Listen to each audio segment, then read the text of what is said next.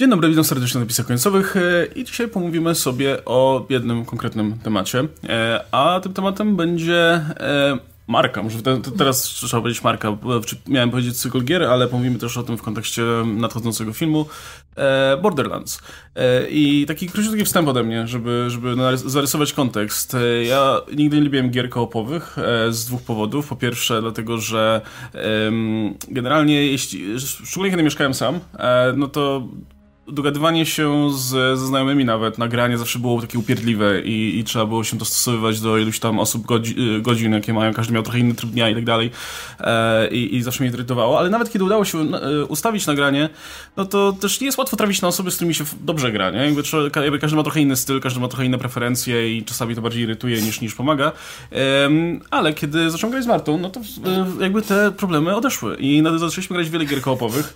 E, i były to zarówno gry, które mia, miał kop w zasadzie wpisany w swoją, e, no nie wiem, podstawę, jak, jak e, Way Out e, wydany przez to studio Hazel, Hazel Light, tak? I niebawem będziemy testować też It, It Takes Two. Pewnie będziemy streamować, więc jakby co, to zapraszam. Um, ale też graliśmy w takie gry, które teoretycznie mogłoby się wydawać, um, no nie wiem, znaczy, poza, poza tym oczywiście no, testowaliśmy rozmaite platformówki, jakieś gry logiczne. Divinity obie części, e, tak. które jest totalnie super, jak się gra z kimś. No, z takich, takich totalnych klasyków, no to, to e, znaczy takich oczywistych gier, w które się gra na, na koopowo, no to też e, Diablo 3 na przykład. E, no i generalnie naprawdę całkiem przyjemnie się grało, natomiast od dawna, odkąd w zasadzie wspomnieliśmy tutaj e, w takich naszych dyskusjach, że gramy w rozmaite gry tutaj koopowe, no to Oskar polecał e, cykl Borderlands.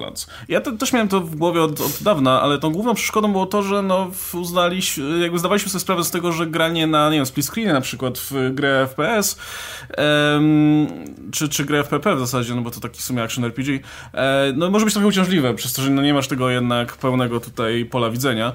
E, ale w którymś momencie trafiliśmy na, na promocję na, P, na PS Store y, i był cały, była ta kolekcja, gdzie była pierwsza, druga y, część plus pre-sequel plus DLC do nich za, za niedużą mm, cenę. W związku z tym stwierdziliśmy, że dobra, kupimy dwa egzemplarze i będziemy grać jak dwa nerdy po prostu pod dwa różne telewizory w dwie różne konsole w tym samym tak. domu. No i tak zaczęliśmy grać i nie da się ukryć, że nas ściągnęło i to, i to całkiem nieźle. E, okazało się, że ja już miałem podejrzenia, że ten, ten, typ gier, gdzie, no, looter shooter, gdzie po prostu się chodzi, zbiera sprzęt i strzela i, i tak dalej, to, to jest jednak mocno odprężające. To jest coś, co może nam podejść, bo już nawet to Avengers nieszczęsne e, na, nam całkiem nieźle się dało przez jakiś czas, dopóki się nie zrobiło mm. nudne. No, Borderlands wiadomo, no jest tym jednak, no nie wiem, e, chyba wiodącym tytułem się Kamieniem węgielnym nie? dla gatunku. Czy, więc, czy więc tutaj, tutaj akurat jeśli chodzi o ten nudę, szczególnie w przypadku drugiej części, no nie, nie da się narzekać na w zasadzie, nie? E, więc ograliśmy jedynkę, teraz e, ogrywaliśmy dwójkę, ogrywamy, jesteśmy w trakcie ogrywania DLC do dwójki, drugiego przejścia też dwójki, przed nami jeszcze pre-sequel, e, a w międzyczasie też zaczęliśmy trójkę, jeszcze we trójkę z Pawłem obydo i też jest w sumie spoko. E, natomiast... No, Paweł jest okej. Okay. Akurat o tej trójce jeszcze też, też będę chciał powiedzieć technicznie bardziej, e, no, ale pomówmy sobie w takim razie o tym cyklu i, bo być może część, część z was pewnie w ten tytuł grała, część może nie, więc może to jest też dobra okazja, żeby pograć, bo najlepsze jest to, e, i to, od tego może zacznę, e, że jedynka może w mniejszym stopniu, ale dwójka, która no, ma już swoje lata, w zasadzie nie czuję się za bardzo tego, żeby się jakoś bardzo ten tytuł zestarzał, nie? Biorąc pod uwagę, że... grafika dużo robi w, tym, w tych tytułach, nie? Bo jedynka... Też, e, jedynka no... graficznie dalej też nie jest zła. Jedynka tak, odstaje tak, no. fabularnie, pacing jest dużo gorszy, jest masa backtrackingu w jedynce, kiedy wykonaj quest i wróć z powrotem i tak dalej. E, wiadomo, mechanicznie jedynka jest zestarzała.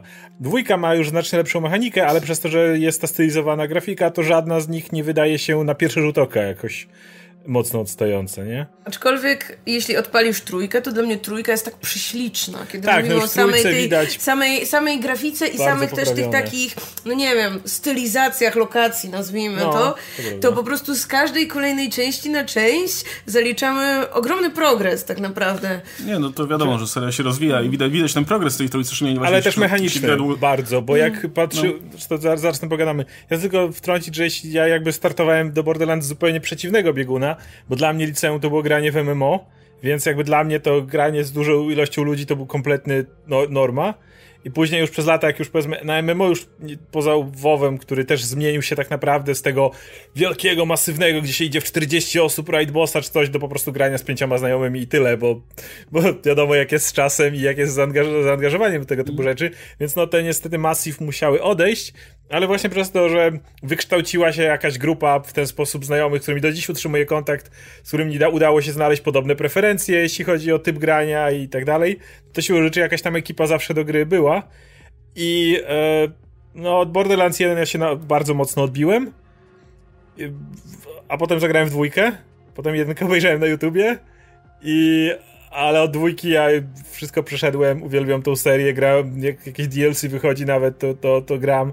I tak, to jest zdecydowanie gra, która sporo ludzi gra w to solo, ale prawda jest taka, że gdzieś coś ucieka. Plus nawet no, ta gra jest nie tylko przemyślana z myślą o koopie, ale nawet jakby idea tego e, w looter shooterach jest ta, że jak wypada ci loot i twój kto osoba, z którą grasz, albo osoby, z którymi grasz, też zdobędą jakiś loot i on ci nie podejdzie, no to jak grasz solo, no to do vendora.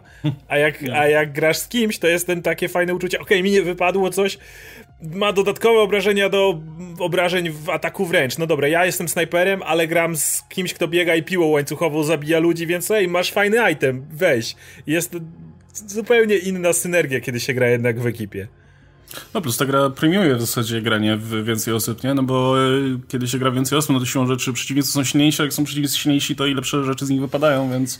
I można się no, zawsze, zawsze ktoś, tak, dokładnie, ktoś z ekipy może pomóc ci wstać, kiedy upadniesz. Mhm. E, I w ogóle kurczę, nie wiem od czego zacząć, kiedy mówimy o tej serii, no bo mam wrażenie, że w niej może... jest tyle ciekawych aspektów, które nawet właśnie jeśli no, dostrzegamy wady, czy nawet jeśli właśnie jakiś aspekt mm. gameplayowy komuś nie podszedł, to mam wrażenie, że w tych grach jest bardzo dużo ciekawych treści, o których można po prostu mówić godzinami. Ja teraz wpadłam w króliczą norę słuchania esejów poświęconych tym bardziej fabularnym aspektom, mm, tym jak inna jest to gra w stosunku do mimo wszystko bardzo wielu tych, zwłaszcza popularnych popularnych tytułów, jak inne jest podejście do jakiejś takiej, nie wiem, definiowania, kto jest bohaterem, czy kto jest vilanem, tego jak pisane są historie.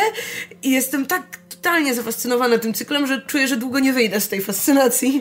E, no, no ale proponuję właśnie się trzymać tego, um, dlaczego, wiesz, po uruchomieniu pierwszej, a potem drugiej części w zasadzie niewiele rzeczy mogłoby nas odrzucić. Mówię, one widać progres między kolejnymi częściami, to na pewno, nie? I gdybyśmy zaczynali, powiedzmy, grać od końca, no to, to pewnie byłby problem. E, ale kiedy zaczęliśmy grać od początku, no to jakby nie zastarzały się te gry jakoś mocno. W, w, tym kontekście, że można je odpalić i dalej sobie grać i jasne, jak, nie wiem, grasz w inne podobne tytuły, no, na pewno zauważysz różnicę. E, ale mam wrażenie, że dzięki także prostocie tych gier, e, tego, że one są takie konkretne i nie, wiesz, nie, nie przeładowane opcjami, nie? To, to, to, sprawia, że, że w sumie można to odpalić i grać. Pamiętam, że gra, graliśmy taką grę jak Titan Quest na przykład, mhm. e, która też Taki ma... Clone Diablo, jeśli ktoś nie Clone Diablo. Też go właśnie e, kupiliśmy tylko dlatego, że można grać w dwie osoby e, i ona też ma swoje lata i tam to tak czuć po prostu na każdym kroku e, i, i w grafice, i w mechanice i tak dalej. Nawet w porównaniu do tego Diablo 3, które, mhm. które ogrywaliśmy wcześniej, no to, to bez porównania. E, a tutaj mamy tytuł, no, no, nawet, nawet ta jedynka w, z 2009 roku, no to jest ponad 10 lat e, i e, i grałem się całkiem nieźle. No wi wiadomo, że ta gra jest mocno prymitywna pod tym względem, szczególnie gdyby się gra miał grać samemu, ale ona dalej jest na tyle prosta, e, a, a granie powiedzmy z drugą osobą no, no jest, jest, jest um, interesujący przez to tylko, że, że grasz z drugą osobą, nie? A dwójka jakby tak samo, ma, ma swoje lata, dużo, dużo, już. wiadomo, ulepsza znaczy... wiele, wiele mechanik, więc już w ogóle jest dalej jakby świeżo. Różnica jest taka, że o tyle co w jedynce E, fabuła jest też prostolinijna, jest, są fajne motywy, bo to są te postacie, które później kontynuują, jak po raz pierwszy spotykamy na przykład doktora Zeda w jedynce, nie? I, mm i mhm. dowiadujemy się o nim czegoś więcej. E, I e, rozumiem, że jak się grało w jedynkę, no bo ja grałem w jedynkę w momencie, jak już dwójka była na rynku i dopiero wtedy wskoczyłem w ten świat. I jak się grało w jedynkę wtedy, no to pierwsza rzecz jakby, która na pewno wciąga, to jest siły czy Pandora. To jest nasz environment. Pandora jest bohaterem czy bohaterką tej serii w sumie główną tak naprawdę, bo wszystko, nie licząc pre-sequela, który dzieje się na Księżycu Pandory, to generalnie wszystko jest cały czas na Pandorze i jakby ten sam świat jest tak popieprzony, jest tak, tak jak mm, właśnie mówiłaś Marta, co definiuje w nim bohatera, co definiuje w nim e, złoczyńców. Zresztą wszystkie te intra mają te piosenki, jest to Ain't No Rest for intra the Wicked. są wspaniałe. Potem masz e, Ain't No Place for a Hero i one jakby siłą rzeczy cały czas mają no, odnoszą się do tego, co się, co się tutaj dzieje. Oczywiście jest cała masa skojarzeń popkulturowych na pewno do Mad Maxa, no to, to nie, nie, do, nie do uniknięcia ci bab, psycho bandits, którzy się wszędzie poruszają. Zresztą pojazdy, tak, jak wyglądają, się, tak. Jak wyglądają pojazdy, którymi się poruszamy. No ale jednocześnie jest to ten Mad Max taki z tym takim mocnym humorem. Tak, no. groteskowa, y, futurystyczny, bo jest w kosmosie jeszcze, ale jest ta groteskowa przemoc, która jednak w Mad Maxie była dosyć na serio, no tu jest podniesiona do absurdu. Y, i wydaje mi się, że jakby to jest ta rzecz, która od razu nawet w jedynce mówię, o mechanice może pogadajmy oddzielnie, bo, bo mhm. trochę ciężko byłoby to naraz ugryźć, ale jeżeli już skupimy się na samym wejściu w ten świat, to wydaje mi się, że sama Pandora jest tak atrakcyjnym miejscem do eksploracji, że nawet ten stosunkowo biedny w porównaniu do pozostałych części skrawek jedynki już potrafi wciągnąć. Tak, to znaczy właśnie to, co dla mnie było y, zaskoczeniem mimo wszystko, w ogóle dużo rzeczy było dla mnie zaskoczeniem, y, jeśli chodzi o moje własne relacje z grami i to jak y, pewne rzeczy, które nie wiem, kiedyś uważałam, że są rozwiązaniami albo nietrafionymi, albo nie dla mnie, tutaj nagle mi się zaczęły podobać. Jakby generalnie fabułę, czy y, zarówno to, co dotyczy naszych postaci, jak i to, co dotyczy historii tego świata, bardzo często poznajemy tak z jakichś takich, wiecie, wyrywkowych, znajdowanych rzeczy. Znajdujemy audiologii i poznajemy, a to czyjąś tam przeszłość, a to, co się działo wcześniej, a to motywację jakiegoś tam bohatera. I jakimś cudem tutaj to działa. Mam wrażenie, że właśnie przez to, że tak zostajemy wrzuceni w środek tej planety, gdzie no już pewne rzeczy się zadziały i rzeczy, które się zadziały były ważne, jakby ukształtowały ten punkt, w którym, w którym my startujemy, no to chcemy się dowiedzieć o co chodzi. Chcemy się dowiedzieć, dlaczego na tej planecie absolutnie wszyscy są psychopatami. Y, dlaczego, yy, nie wiem, znajdujemy pozostałości jakichś, jakichś yy, no nie cywilizacji, ale znajdujemy na przykład, wiecie, sprzęt jakichś firm, których już na tej planecie nie ma, tak? Co tutaj się wydarzyło? O co chodzi? I to jest wszystko tak ciekawe i po prostu dogrzebywanie się do tego, to jest wydaje mi się to, co, co trzyma. Nawet jeśli ten gameplay jest trochę zardzewiały, nawet jeśli początkowo właśnie jest ten backtracking, jest to takie trochę, no cały czas przez, wiecie, jedną trzecią gry strzelasz do skagów, wchodząc w tej z powrotem, w tej z powrotem, to jakby próbujesz się dowiedzieć, o co chodzi, próbujesz odkryć właśnie te nowe zakątki. I tak, no jakby jasne, że ten piasek wizualny i to, że te lokacje są w gruncie rzeczy takie same, tak aż nie dojdziesz tam do, nie wiem, aż DLC jedynki, no, to mimo wszystko, inne, mimo wszystko chcesz wiedzieć, co jest na tych kolejnych, e, nie wiem, w jakichś miasteczkach, na kolejnych wysypiskach i kto dziwny tam mieszka i co dziwnego każe ci zrobić. I z każdą tylko kolejną częścią, czy z każdym jakimś tam kolejnym dodatkiem, ta historia zaczyna tylko narastać i narastać i dostaje się coraz więcej tych ciekawych postaci. I na etapie, kiedy już będąc takim zażyłym dosyć z jedynką, odpala się dwójkę, to spotkanie z absolutnie każdą postacią, to jest taki mm. po mhm. prostu banan na twarzy, bo ty już znasz tych ludzi i po prostu tylko czekasz, co znowu odwalą i co się teraz im przydarzy.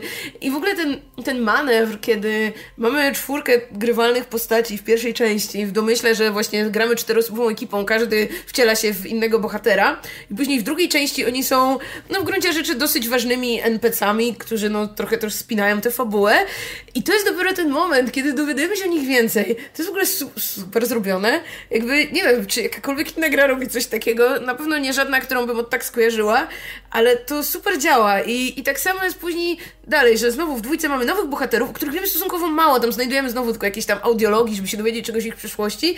I dopiero później oni też bardziej znaczy, jeszcze mogą rozkwitnąć. Później to się rozgałęzia, ale to, co wspomniałeś, że jest to właśnie So You Want a Story. To jest jakby ten zawsze początek e, Markusa, który, który oczywiście wprowadza ale później to jest jeszcze fajniej zamieszane, bo na przykład jest pre-sequel, w którym postać, poza tym, że jest claptrap grywalny, ale claptrap, claptrap zasługuje na oddzielny segment do omówienia. Natomiast e, poza tym, to w tej części gramy na dobrą sprawę postaciami, które potem kojarzymy jako złoczyńców z kolei dosyć istotnych jak chociażby, jak się nazywa ten super robot w dwójce, którego trzeba pokonać? Ten, ta... Wilhelm? Wilhelm, właśnie. Ten... No i ta, plus tam jest chyba klon Handsome Jacka, nie? Je, jest do, do, jego doppelganger, który mm. jest też nie bez znaczenia postacią z kolei w trójce, gdzie jeszcze o nim się dowiadujemy. Jest ta, um, nie pamiętam jak się nazywa. Jest Asina z y, DLC do Ta z rewolwerami, y, panienka, która zresztą był, mnie kręciła z Handsome Jackiem, który też jest tam. Handsome Jack jest jednym z no, z głównych postaci w ogóle pre-sequel to jest tak naprawdę historia Handsome Jacka. To jest tak naprawdę ta historia jego, jego ekipy, upadku. Tak. Jego, no, przemiany powiedzmy. Mm. I to też się wszystko złączy. I nawet jest ta e, Tales from Borderlands, która jest Telltale Games. I zwykle takie gry, i wiem, że Łukasz byłby na pewno niepowzięty, gdyby takie gry były kompletnie na boku i miały nic, ale nie, tam jest też te postacie, tam jest z kolei epilog Handsome Jacka, tam jest z kolei e, kilka innych postaci, ważne postacie mogą umierać, ważne wydarzenia powodują, że może coś na orbicie się zmienia. Generalnie jest sporo takich rzeczy i to się cały czas zaplata w taki bardzo świat. Zresztą znowu w trójce pojawia się z powrotem Rys, który jest głównym bohaterem Tales. I on też ma tam swoją ca cały segment misji, który można stworzyć. Więc to też jest, ta fabuła jest świetnie zapleciona. Aczkolwiek trzeba powiedzieć, że jakby chyba nic tak nie dało boostu tej serii, jak właśnie postać Handsome Jacka. Jakby to jest ten moment, który od jedynki, gdzie masz tą generyczną panią tam kapitan złą i w ogóle, do Handsome Jacka, gościa, który non-stop do ciebie dzwoni. I jak tak mówisz, audiologii może byłyby nudne, ale przez to, że w dużej części to jest ten gość, który do ciebie dzwoni, który ma tu totalnie wypaczoną moralność, ale potem wiesz jakby z czego ona wynika. E, nie wiem, Bad Stallion, który jest pięknie uhonorowany w trójce swoją drogą i inne, inne pomysły, które tam się wiążą. Wydaje mi się, że ten świat bardzo szybko w niego wsiąkasz, chociaż tak popierdolony, ale jednocześnie jest coś w nim takiego, że, że to nie jest aż takie obce, jakby, nie? Że, że bardzo szybko odnajdujemy się w tych postaciach i, i co one robią i gdzie są. I wydaje mi się, że to jest duża siła.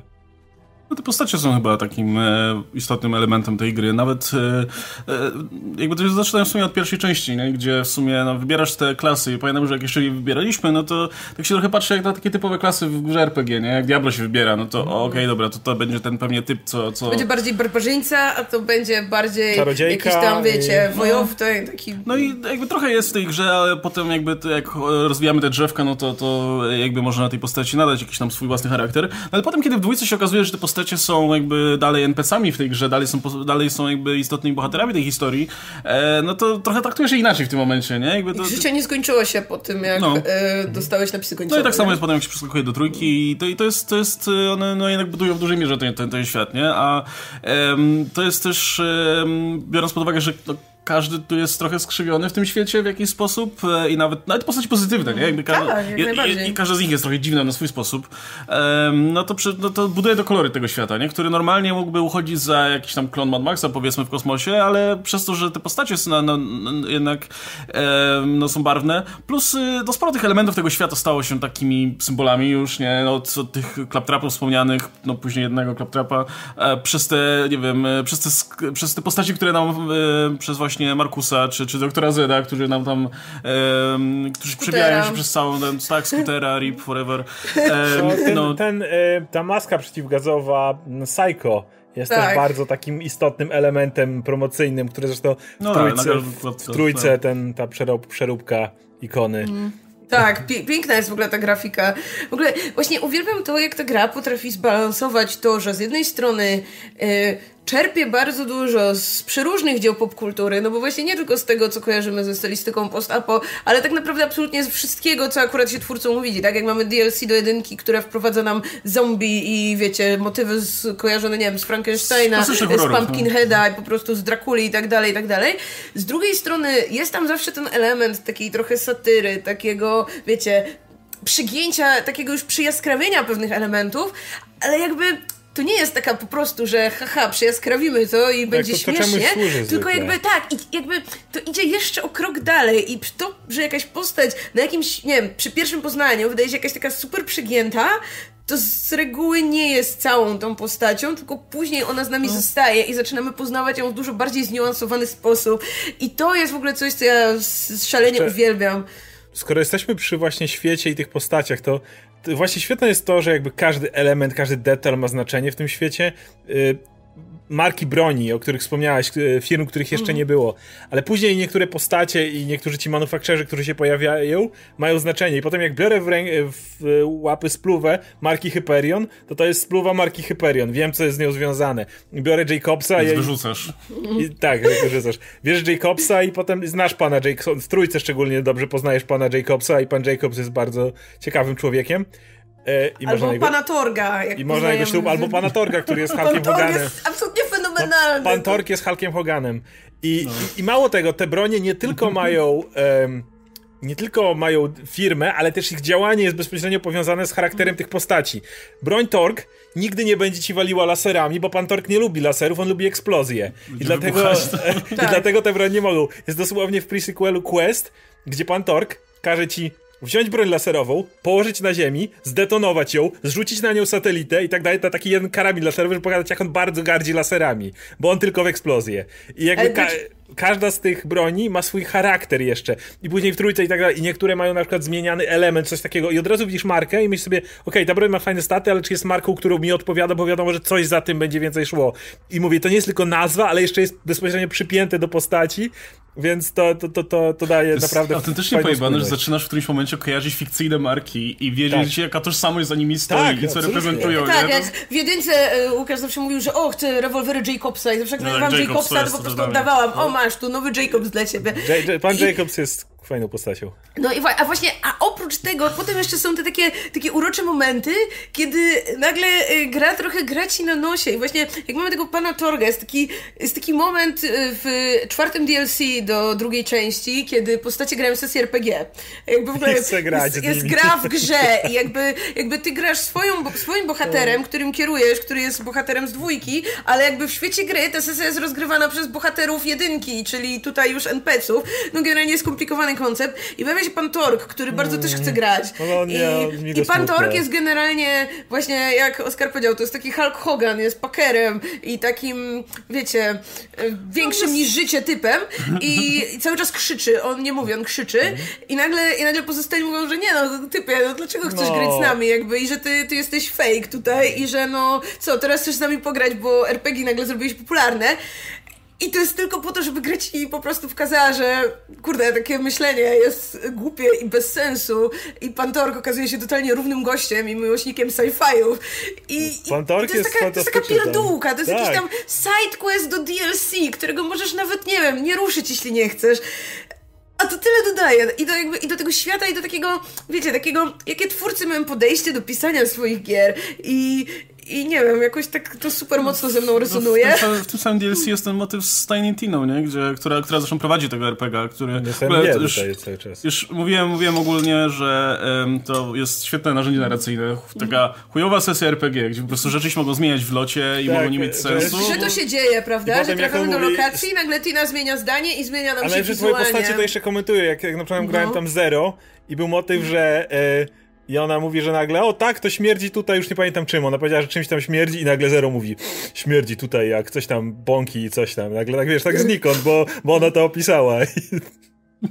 No ja, ja właśnie dość dziwne, że, więc, że nie, nie, wiem, nie dostajemy więcej filmów, które były oparte o taki framing, bo to jest po prostu idealna rzecz, żeby się tym pobawić, no ale tak swoją drogą. Ale to jest ten świetny motyw. Generalnie Tina to jest ta postać, którą się poznaje w dwójce dopiero, nie? I ona... E, to, I to się wydaje taka...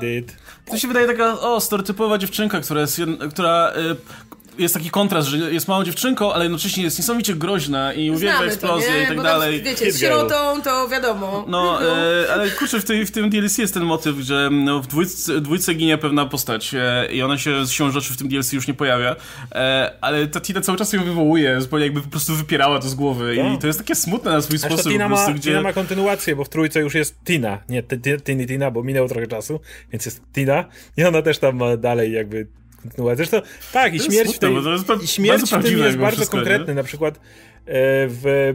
To nie wiem, wie, zresztą Łukasz mówiłeś, że wiesz, więc powiedzmy, że w ty, Tales from Borderlands ginie pewna postać i e, w trójce na przykład inna postać związana z nią musi obsługiwać jakby tą samą gałąź pomocy dla ciebie i, i, jest wspomnienie, o no to była, to była fajna postać, że o to... Tak, zostaje uhonorowany nawet można powiedzieć, więc e, wszystko spoko, a to, a to też fajna postać była i trochę, trochę się rozczarowałem tym, że, że no, no ale jest e, poza kadrem, no ale jest, jest jednak inne dzieło, nie ginie poza które kadrem, można poznać. Nie? Ginie, ginie w mega epicki sposób.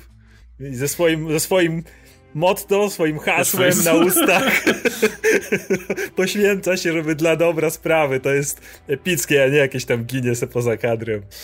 No właśnie, to jest w ogóle super rzecz, że zaczynając od takiego, wiecie, fajna, zabawna, taka z takim, nie wiem, flow, po prostu strzelanina, gdzie chodzimy i rozwalamy wszystkich na potęgę i jest to taka kreskówkowa przemoc i wszystko jest właśnie, wszystko jest takie, wydawałoby się, nic nie jest na poważnie, to nagle się okazuje, że ta gra potrafi ci przemycać totalnie poważne i y, jakby mające mhm. sens w naszym świecie wątki i jednocześnie, wiecie, nie tracąc tego rozrywkowego charakteru, ale mówiąc o tym w taki, no, świetny sposób, tak? No już pomijamy, że, że wiecie, no mamy śmierć bohaterów, no bo to, to zawsze gdzieś tam rusza, tak? Ale jakimś cudem tutaj oczywiście z reguły umierają ci najbardziej porządni, a wszyscy, którzy są tacy bardziej shady, to, to raczej mają się dobrze, ale jak, jak wiecie, jak zaczynamy w ogóle właśnie drążyć choćby ten temat tych korporacji, eksploracji tej planety, tego, o co, jak to się w ogóle zaczęło, dlaczego, dlaczego tam mamy samych psychopatów, o tym, jak te korporacje po prostu ścigały się o,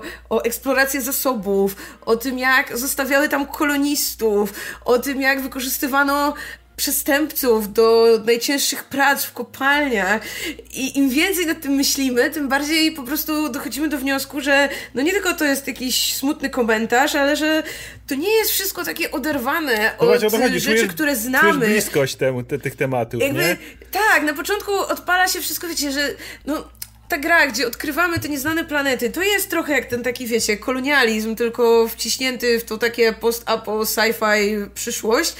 A później jak zaczynamy myśleć, wiecie, jakby dziś wyglądała nasza eksploracja kosmosu, tak? Gdybyśmy już byli na tym etapie, kiedy myślimy o tych y, próbach, nie wiem, jakichś lotów na Księżyc, na Marsa i tak dalej, które już teraz są dużo bardziej atrakcyjne dla korporacji niż dla, nie wiem, państw, czy dla jakiegoś NATO, czy dla kogoś Państwo takiego. pieniędzy na Dokładnie, to, ale, ale mamy te korporacje, które są nagle super bogate, które nagle mogą, mogą sobie po prostu dla jakiejś takiej takiej mrzonki powiedzieć, tak, dobra, to będziemy lecieć, będziemy, nie wiem, właśnie terraformować, kolonizować. I myślimy sobie, jakby to się skończyło. To by się skończyło dokładnie tak, jak w Borderlands, że mielibyśmy po prostu te wielkie firmy, tego jakiegoś Hyperiona i Dala i Atlas i całą resztę, które po prostu wyciskają te planety i lecą dalej, a jak nagle się okazuje, że jednak, o, tu jeszcze są jakieś niezbadane sekrety, to po prostu, no nie cofną się przed niczym, żeby położyć na tym łapy i no mamy tych naszych bohaterów, którzy no są głównie tymi, wiecie, poszukiwaczami przygód i generalnie osobami, no może nie jakimiś najgorszymi na świecie, ale głównie skoncentrowanymi no, na tych własnych celach i własnych zyskach.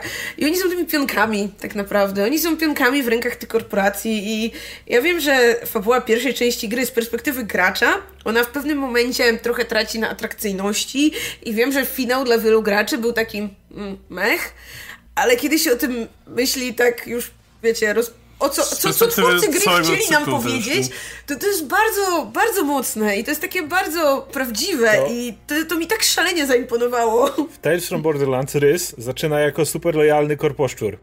On jest y, korposzczurem Hyperiona i od tego zaczyna swoją drogę, że y, w firmie idzie inaczej i chce, chce być cwańszy niż jest, chce być bardziej graczem niż piątkiem, ale jest piątkiem w firmie i jakby od, i od tego idzie, więc tam jest też cała masa komentarzy, ale pojawia się komentarz do posthumanizmu, do tego właśnie traktowania robotów. Claptrap jest tego przykładem, ale jest, jest więcej. Znowu w trójce jest e, jak kojarzycie, jak biegają jedne z głównych e, robotów, który nasyłał na was Handsome Jack, to były Loaderbots. Tak, tak. W trójce jest bohater, który nazywa się Loaderbot. po prostu Loaderbot, bo jest jednym z wielu.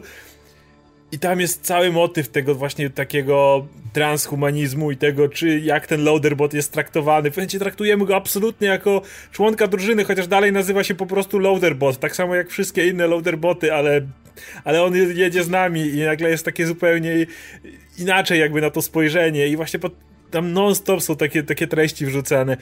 I jeszcze odniesienia właśnie do popkultury.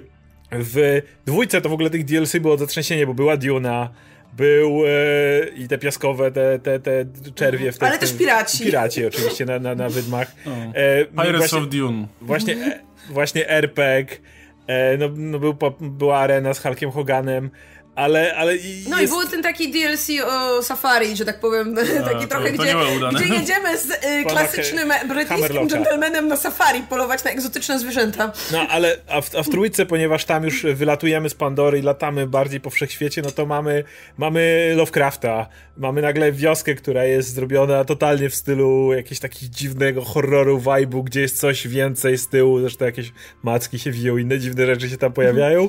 I, i, i cały czas to jest i cały czas jakby z tym coś jest związanego, nie? To, to są te historie, w których cały czas starają się ugryźć jakiś dodatkowy element. Kurde, jak... jak na przykład jest postać Krega, tego właśnie psychopaty, którym można grać zresztą.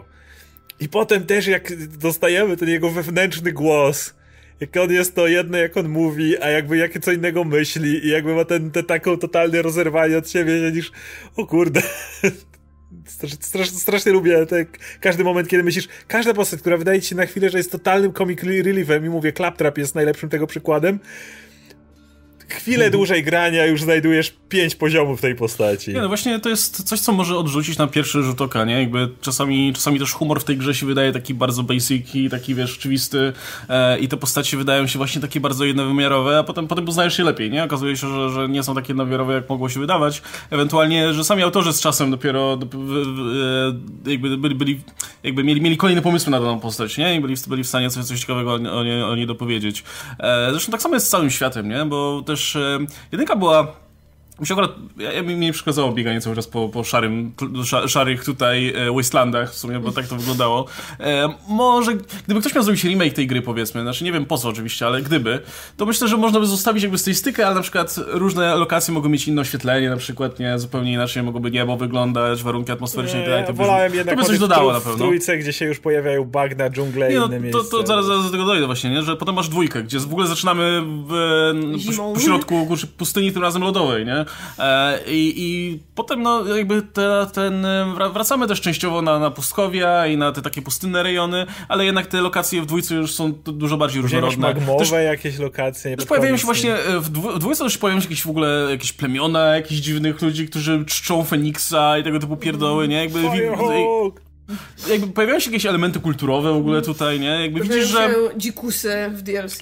Wiadomo, Pandora jest ciekawa dlatego, że to jest ta, ta planeta, która po prostu została wyssana ile się dało i zostawiona tak sama mhm. sobie, nie? Dlatego w jedynce faktycznie no. wygląda jak Mad Max, no bo wiadomo, no tam, tak, tam sytuacja była trochę... Aczkolwiek to też jest jak, wiesz, ucieczka z Nowego Jorku, kiedy mamy tych przestępców o. wróconych razem na małą powierzchnię, którzy muszą ustalić własne struktury społeczne tak, od, od, od, i własne zasady. Się, tak. To też jest tam. W dwójce widać jakby trochę, po, trochę postęp i tak dalej dalej. No i trójka jest z tym dużym skokiem jednak, gdzie, gdzie początek jest taki... E, mm, mam wrażenie, że właśnie autorzy chyba się starali trochę nawiązywać do jedynki, żeby tak łagodne przejście nam zarezerwować, więc znowu zaczynamy w tym autobusie z Markusem i ten, i wszystko zaczyna się tak bardzo standardowo.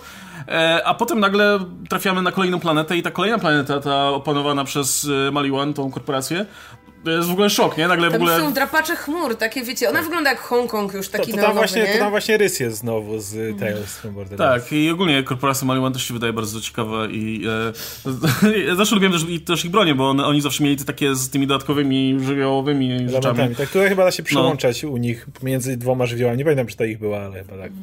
W każdym razie, no i, i, i wiesz, nagle masz ten szok, że kurczę, no poza tą jedną planetą to jest jeszcze cały świat tutaj, nie? Który można eksplorować i E, I to jest coś, co w zasadzie tak samo jest z tymi postaciami, nie? Też, też poznajesz tą postać, wydaje się e, bardzo jednostronna, potem się okazuje, że ma za sobą backstory, a czasami, tak jak tutaj e, wspominaliście, no czasami dostajemy backstory, bo możemy nią grać albo coś, nie? I to jest, to jest, no robi wrażenie. Tym bardziej, że nawet ci bossowie, czy jakieś tam NPC bardzo często mają jednak dużo więcej osobowości niż zwykle w tego typu grach. Nawet dużo więcej osobowości niż w grach RPG typowych, nie? Gdzie często poznajesz jakieś postacie, dają ci jakieś misje i zapominasz o nich jak szybko tylko się, jak tylko się od nich oddalisz. A tu, tutaj, no kurczę, ja cały czas pamiętam tego typa, który nam dawał te zadania w pierwszej części, ten TK Baha, który później mm. został zamordowany w ogóle przez Psychos, e, a później wraca jako zombie w jednym z dodatków i wow, w ogóle w, wiesz, jakiś NPC, który po prostu dawał zadania. Który siedzi w chałupie, no nie? I miał historię Możesz da, przeczytać dalszą. sobie jakiś tam opis questa i ci przynieś mi coś tam, coś tam, co zgubiłem, nie? No, ale to jest też, też tylko jedną rzecz dowiem, najlepsze jest to, że to wszystko jest w sumie opcjonalne, bo jeśli chcesz poznać ten świat i poznać tę fabułę, no to poznasz ją. Głównym wątkiem pójść i tyle, tak. Tak, jak, jak będziesz czytał wypowiedzi bohaterów, opis misji... Słuchał tych, tych słuchał audiologów, tych audiologów tak. to spoko, ale jak chcesz po prostu postrzelać, to możesz to olać i w sumie dalej będziesz dobrze się bawił, nie? Jakby, jeśli, jeśli po prostu to, to nie jest coś, co cię w ogóle interesuje, albo nie wiem, ten świat cię nie chwycił, ani nic takiego, e, to ci przeszkadza to w graniu specjalnie, nie? Jakby i tak gra jest na tyle czytelna i jasna i za każdym razem doskonale wiesz, co masz robić, że no to jest coś, co jeśli chcesz, to poznajesz. Warto, generalnie, ale no nie trzeba. Jedne, właśnie a propos tego szczytu korporacyjnych motywów, to nie zapomnę mojego ukochanego questa w dwójce, który zleca ci Handsome Jack. I quest brzmi zabij się. Bawi się. to zajął po prostu absolutny, absolutny szczyt i tam jest ten cały motyw z telelinią pomocy, co jest też świetnym komentarzem do bardzo wielu problemów ze wszystkimi telefonami zaufania i tak dalej. I masz ten telefon zaufania do korporacji Hyperion, tak, który jest ścięty tak korporacyjnie, jak tylko się da, że nikomu to by nie pomogło nigdy po prostu. I motyw, w którym naprawdę możesz skoczyć z góry i się zabić. No on ci daje tam też misję, żeby zebrać ładne kwiatki dla jego babci, e, tak, co totalnie nie jest pułapką. Nie. e, nie te, te, wszystkie takie metatekstualne motywy są tutaj całkiem nieźle ograne, nie? No ten cały DLC z grą RPG, no to, to, to, jest, to jest złoto, ale e, bardzo często w tej grze pojawiają się jakieś takie pojedyncze misje, które są bardziej, e, nie wiem, jakimś komentarzem albo do branży gier w ogóle, albo do kultury graczy, albo do popkultury. O tej, o, e, też wczoraj, wczoraj przechodziliśmy tą misję w tym RPGowym DLC, gdzie e, w którymś momencie docieramy do jakiegoś potwora i stoi trzech innych typów e, i czekamy, aż się potwór zespawnuje. No i oni go zabijają pierwsi i chuj, musimy czekać znowu, aż się spawnuje potwór z powrotem. A, tam jest nawet Flavor Cave, gdzie stoi typ, który można pogadać, ale nic się poza tym nie dzieje, nie ma questa, więc każdy, kto grał w RPG zrozumie dowcip. O to też chodzi, że te questy są bardzo, e, bardzo zapadają w pamięć. I możemy tak uścięci godzinami wymieniać. Nie wiem, mi, przychodzi do głowy quest właśnie w tych piratach, jak był typ, którego trzeba było zrzucić do, na pożarcie, ale za bardzo śmierdział. I, nie I oni i po prostu rob, robaki go jeść nie chciały, te pustynne. I trzeba było wymyślić coś, żeby go chciały zeżreć, bo, bo, bo, bo nie chciały. Nie wiem, jest cała masa tak charakterystycznych questów po prostu, które, które przychodzą do głowy. Czy z tymi postaciami jak Hammerlock próbuje wymyślić nazwę dla tych mm, czterorękich tych goryli i non-stop się zmienia nazwa, jak z nimi walczysz, nie? On non-stop wymyśla, no. w końcu się wkurwia i nazwa jakieś tam pierdy po prostu. I one nagle miają nazwę na pierdy i po prostu jest cała masa, nie wiem, pomysłów. Szczególnie właśnie dwójka z tego zasłynęła, bo tam też przy nim pracowało sporo dziennikarzy, sporo ludzi niekojarzonych tak bardzo z branżą gier, jak yy, może mogłoby się wydawać. Wydaje mi się, że tego dwójka jest najmocniejsza pod tym względem. Trójka jest dalej fajną grą, ale pod względem tego meta, metatekstualności i tak dalej, wydaje mi się, że dwójka była tak... niż szytałem powiedział, ta trójka, póki co. Z tego, tak. co widzieliśmy, te misje komentujące, nie wiem, kulturę tak. internetu, czy hipsterów, są takie e, boomerskie bym powiedział wręcz. Wi, widzisz to bardzo. Nie, ci Wilani są tacy over the top.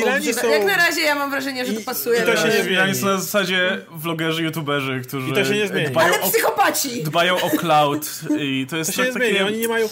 pojawia się... Brakuje tego czegoś jeszcze tam, jakiegoś okay, polotu okay. właśnie. z tymi Wilanami pojawi się jedna ciekawa rzecz, która ich pogłębi, co związanego z ich przeszłością, co, co, co jest charakterystyczne, żebyśmy jednak może spojrzeli na nich inaczej, ale jednak to też nie jest poziom Handsome Jacka, nie? I, I, wydaje mi się, że jednak ten szczyt został osiągnięty. Mówię, trójka jest dobrą grą i dalej ma fajne motywy, ale jednak przy dwójce wydaje mi się, była taka duża burza, burza mózgów, tak dużo ludzi pracowało, którzy mieli najbardziej szalone pomysły i mają wrażenie, że to było na zasadzie takiej, ktoś ma szalony pomysł, Wrzucamy, okej, okay, wrzucamy, po prostu, po prostu lecimy z tym i... Ale właśnie nawet konstrukcyjnie właśnie to jest, to jest ciekawe, nie? Że w sumie to nie jest też tak, że żeby się, to, to, to trochę o czym wspomniałem wcześniej, że to nie jest tak, że musisz wczytywać się w to cały czas, żeby, nie wiem, docenić jedną misję na przykład, która jest ciekawa, nie? W sumie to wszystko jest jednocześnie tak lekkie i takie mm, niekoniecznie powiązane ze sobą mocno, że możesz tak naprawdę olewać tę grę, a nagle wczytasz się w jedną misję i, i nagle cię ruszy, nie? Bo, bo, bo jest ciekawe. Zresztą sam motyw w ogóle z, z Handsome Jackiem, poza tym, że no to jest jeden z tych fajnych wylanów, e,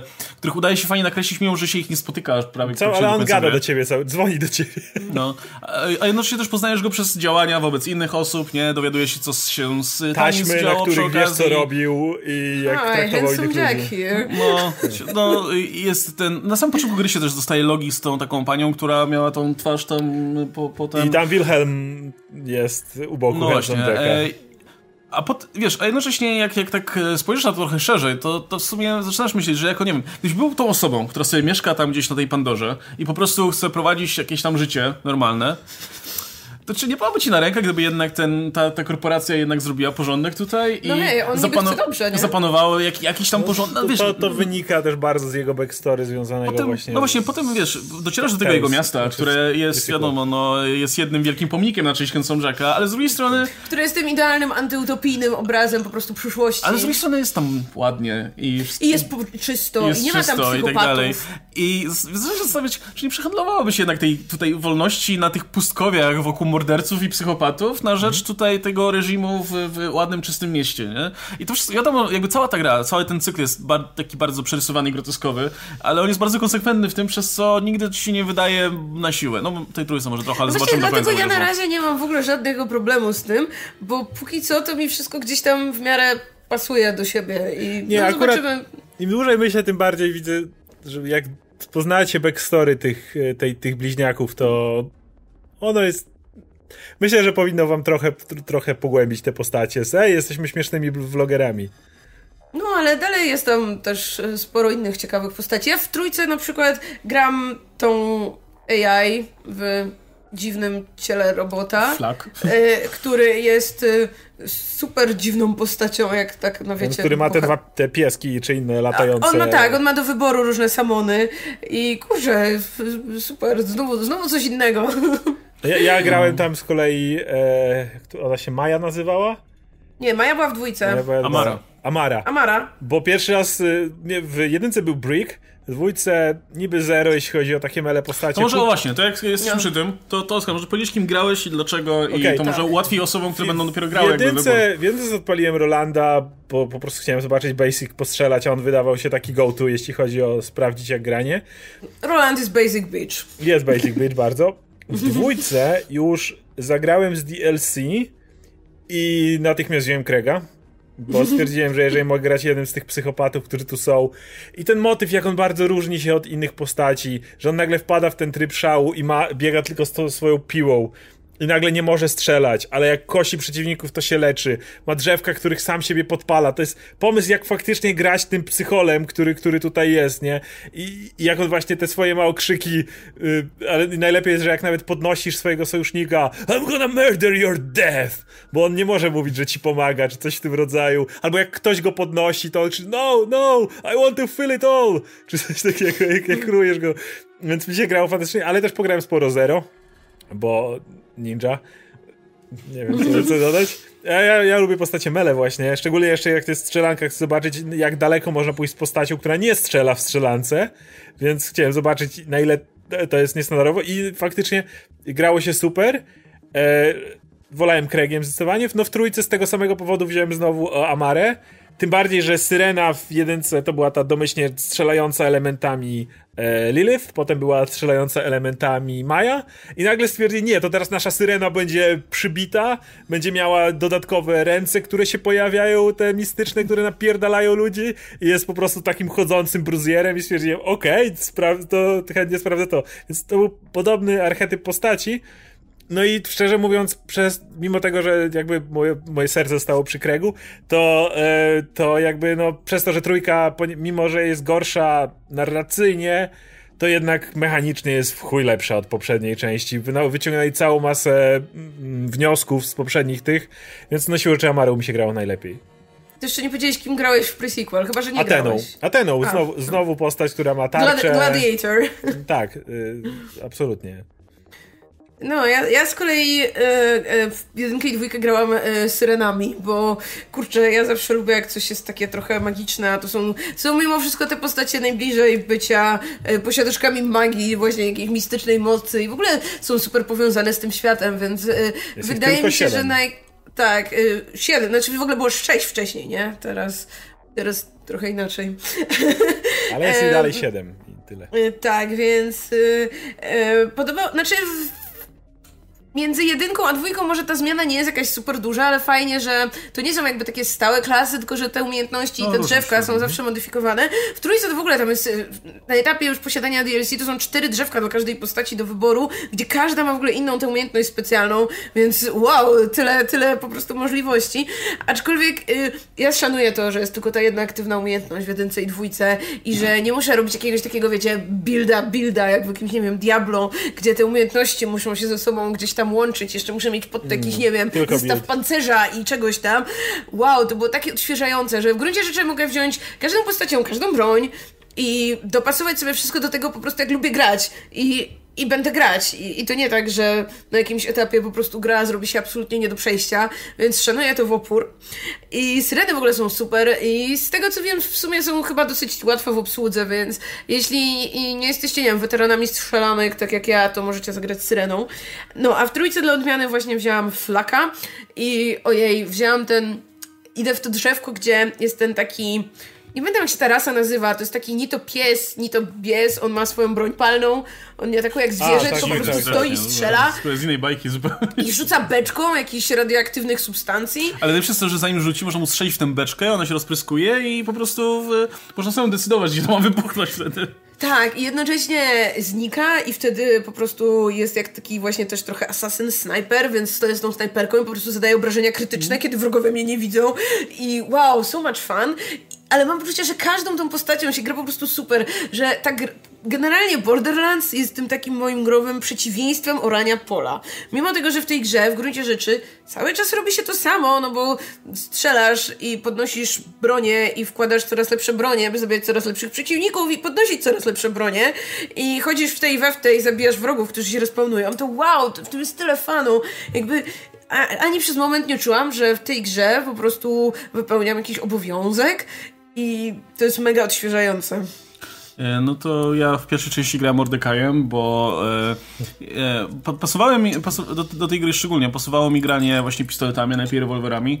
E, a to snajperem postać, cały czas, ale miało opcję rewolweru. A to, no, to jest postać, która tam była, była em, niby, że właśnie snajperki i pistolet, więc w sumie szedłem w jedno i w drugie, a potem wpadłem w sumie głównie w pistolety, bo w jedynce ja lubiłem ten system, że im więcej używasz jakiejś broni, tym ci rośnie specjalizacja i wtedy lepiej iść posługujesz tą bronią, więc po prostu z czasem zacząłem używać tak, tego pistoletu. Tak, Łukasz 30 wbite w rewolwery i zero we wszystko ja, ja, ja nie, nie, no troszkę snajperkę miałem. Nie znoszę takich umiejętności, ze względu na to, że potem chcesz mieć broń i pobawić się czymś innym i... No właśnie, ja, ja nigdy, ja nigdy nie chcę, więc e, jak już się zdecyduję na jedną rzecz, no to się trzeba ja lubię, lubię się bawić całym wachlarzem. Więc, e, no, więc gra, grałem sobie nim, było fajnie spoko. Znaczy, mamy spokojną specjalną umiejętność w postaci do wysyłania tego ptaka. Ja nie, nie inwestowałem jakoś bardzo dużo w niego, ale to była całkiem spoko pomoc. Mam wrażenie, że jak jesteś tą postacią, która albo używa snajperki, albo właśnie, albo e, pistoletu, które są zawsze takie, no, no jakby na ten średni dystans, nie? Nie mhm. możesz ani, z, ani za daleko być, ani za blisko. Jakbyś trzymasz ten średni dystans, to musisz mieć ten taki jeden, przynajmniej jeden stosowny atak taki na, na odległość. E, no, są niby też te granaty, ale jednak ten ptak był, znaczy to nie był ptak, to był Bloodwing,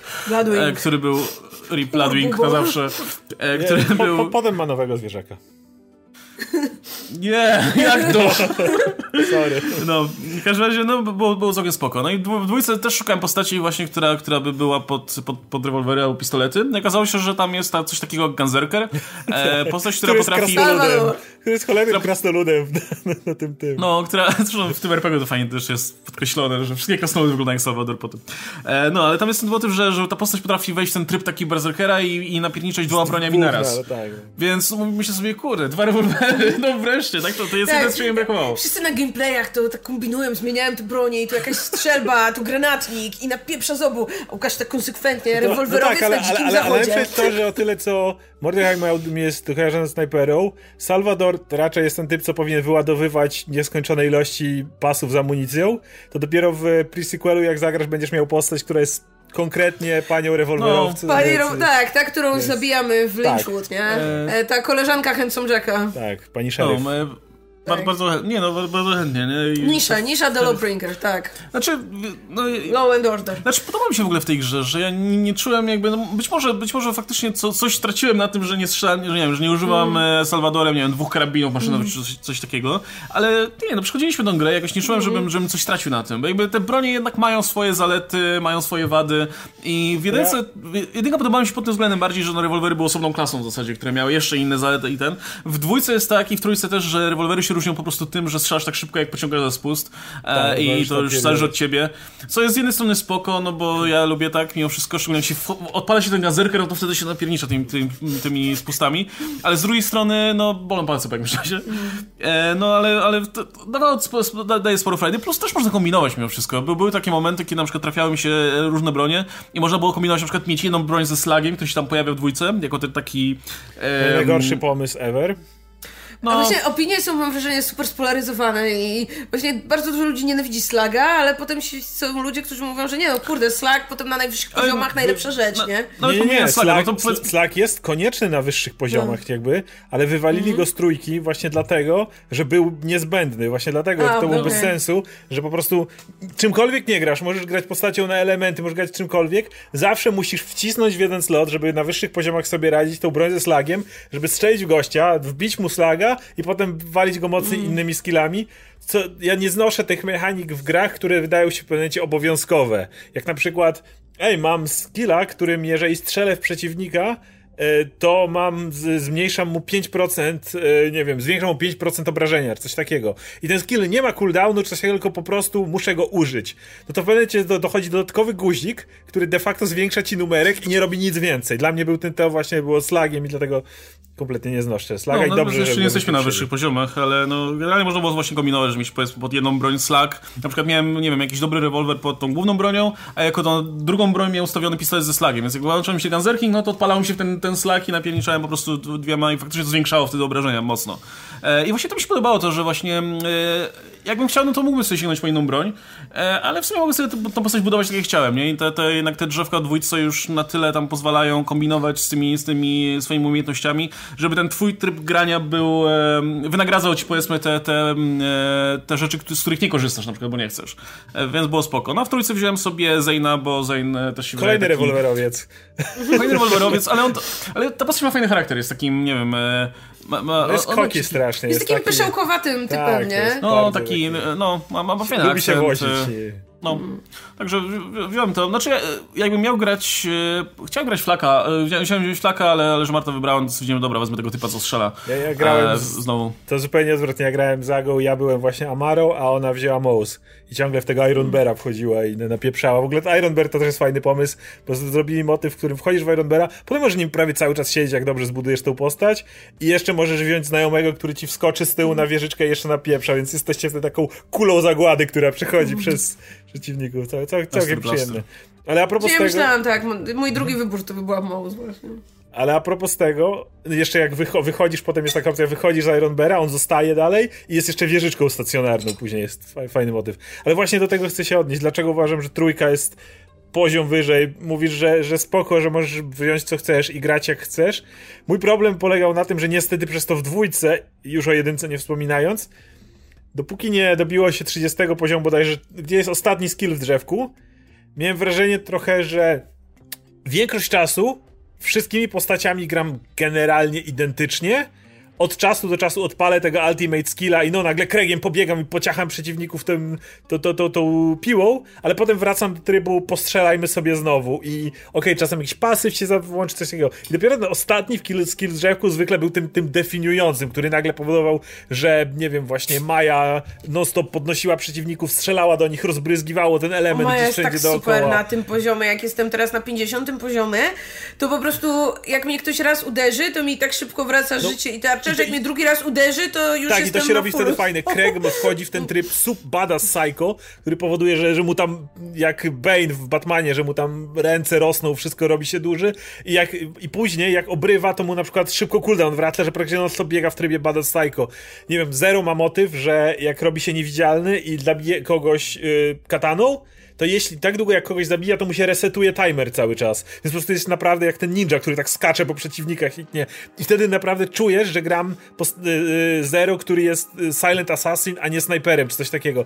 I dopiero w trójce tak naprawdę jest pierwszy, pierwsza część, w której czuję już moc, że to jest Amara, to jest Mouse, to jest Flag na wczesnych levelach, nie? Flag ma prawie cały czas tego towarzysza od samego początku. Cały czas. Z, cały czas właśnie, który cały z nim biega. Więc, I jesteś tym hunterem, który różni się tym, że masz swojego zwierzaka. I, I, strasznie tego nie lubiłem. Generalnie większości osób polecałem, że okej, okay, fabuła jest super, ale najlepiej mi się gra dopiero od tego drugiego poziomu trudności. Jak przechodzi, zaczynamy od nowa na poziomie drugim, bo wtedy ma się tego ostatniego skilla i to był mój ulubiony gameplay w, i pre-sequel niestety jest cały czas y, drzewkiem w etapie dwójki, a nie w trójki. Dopiero w trójce to, to wyfleszą, więc mówię, gameplayowo ja mam spory zarzut do tej gry.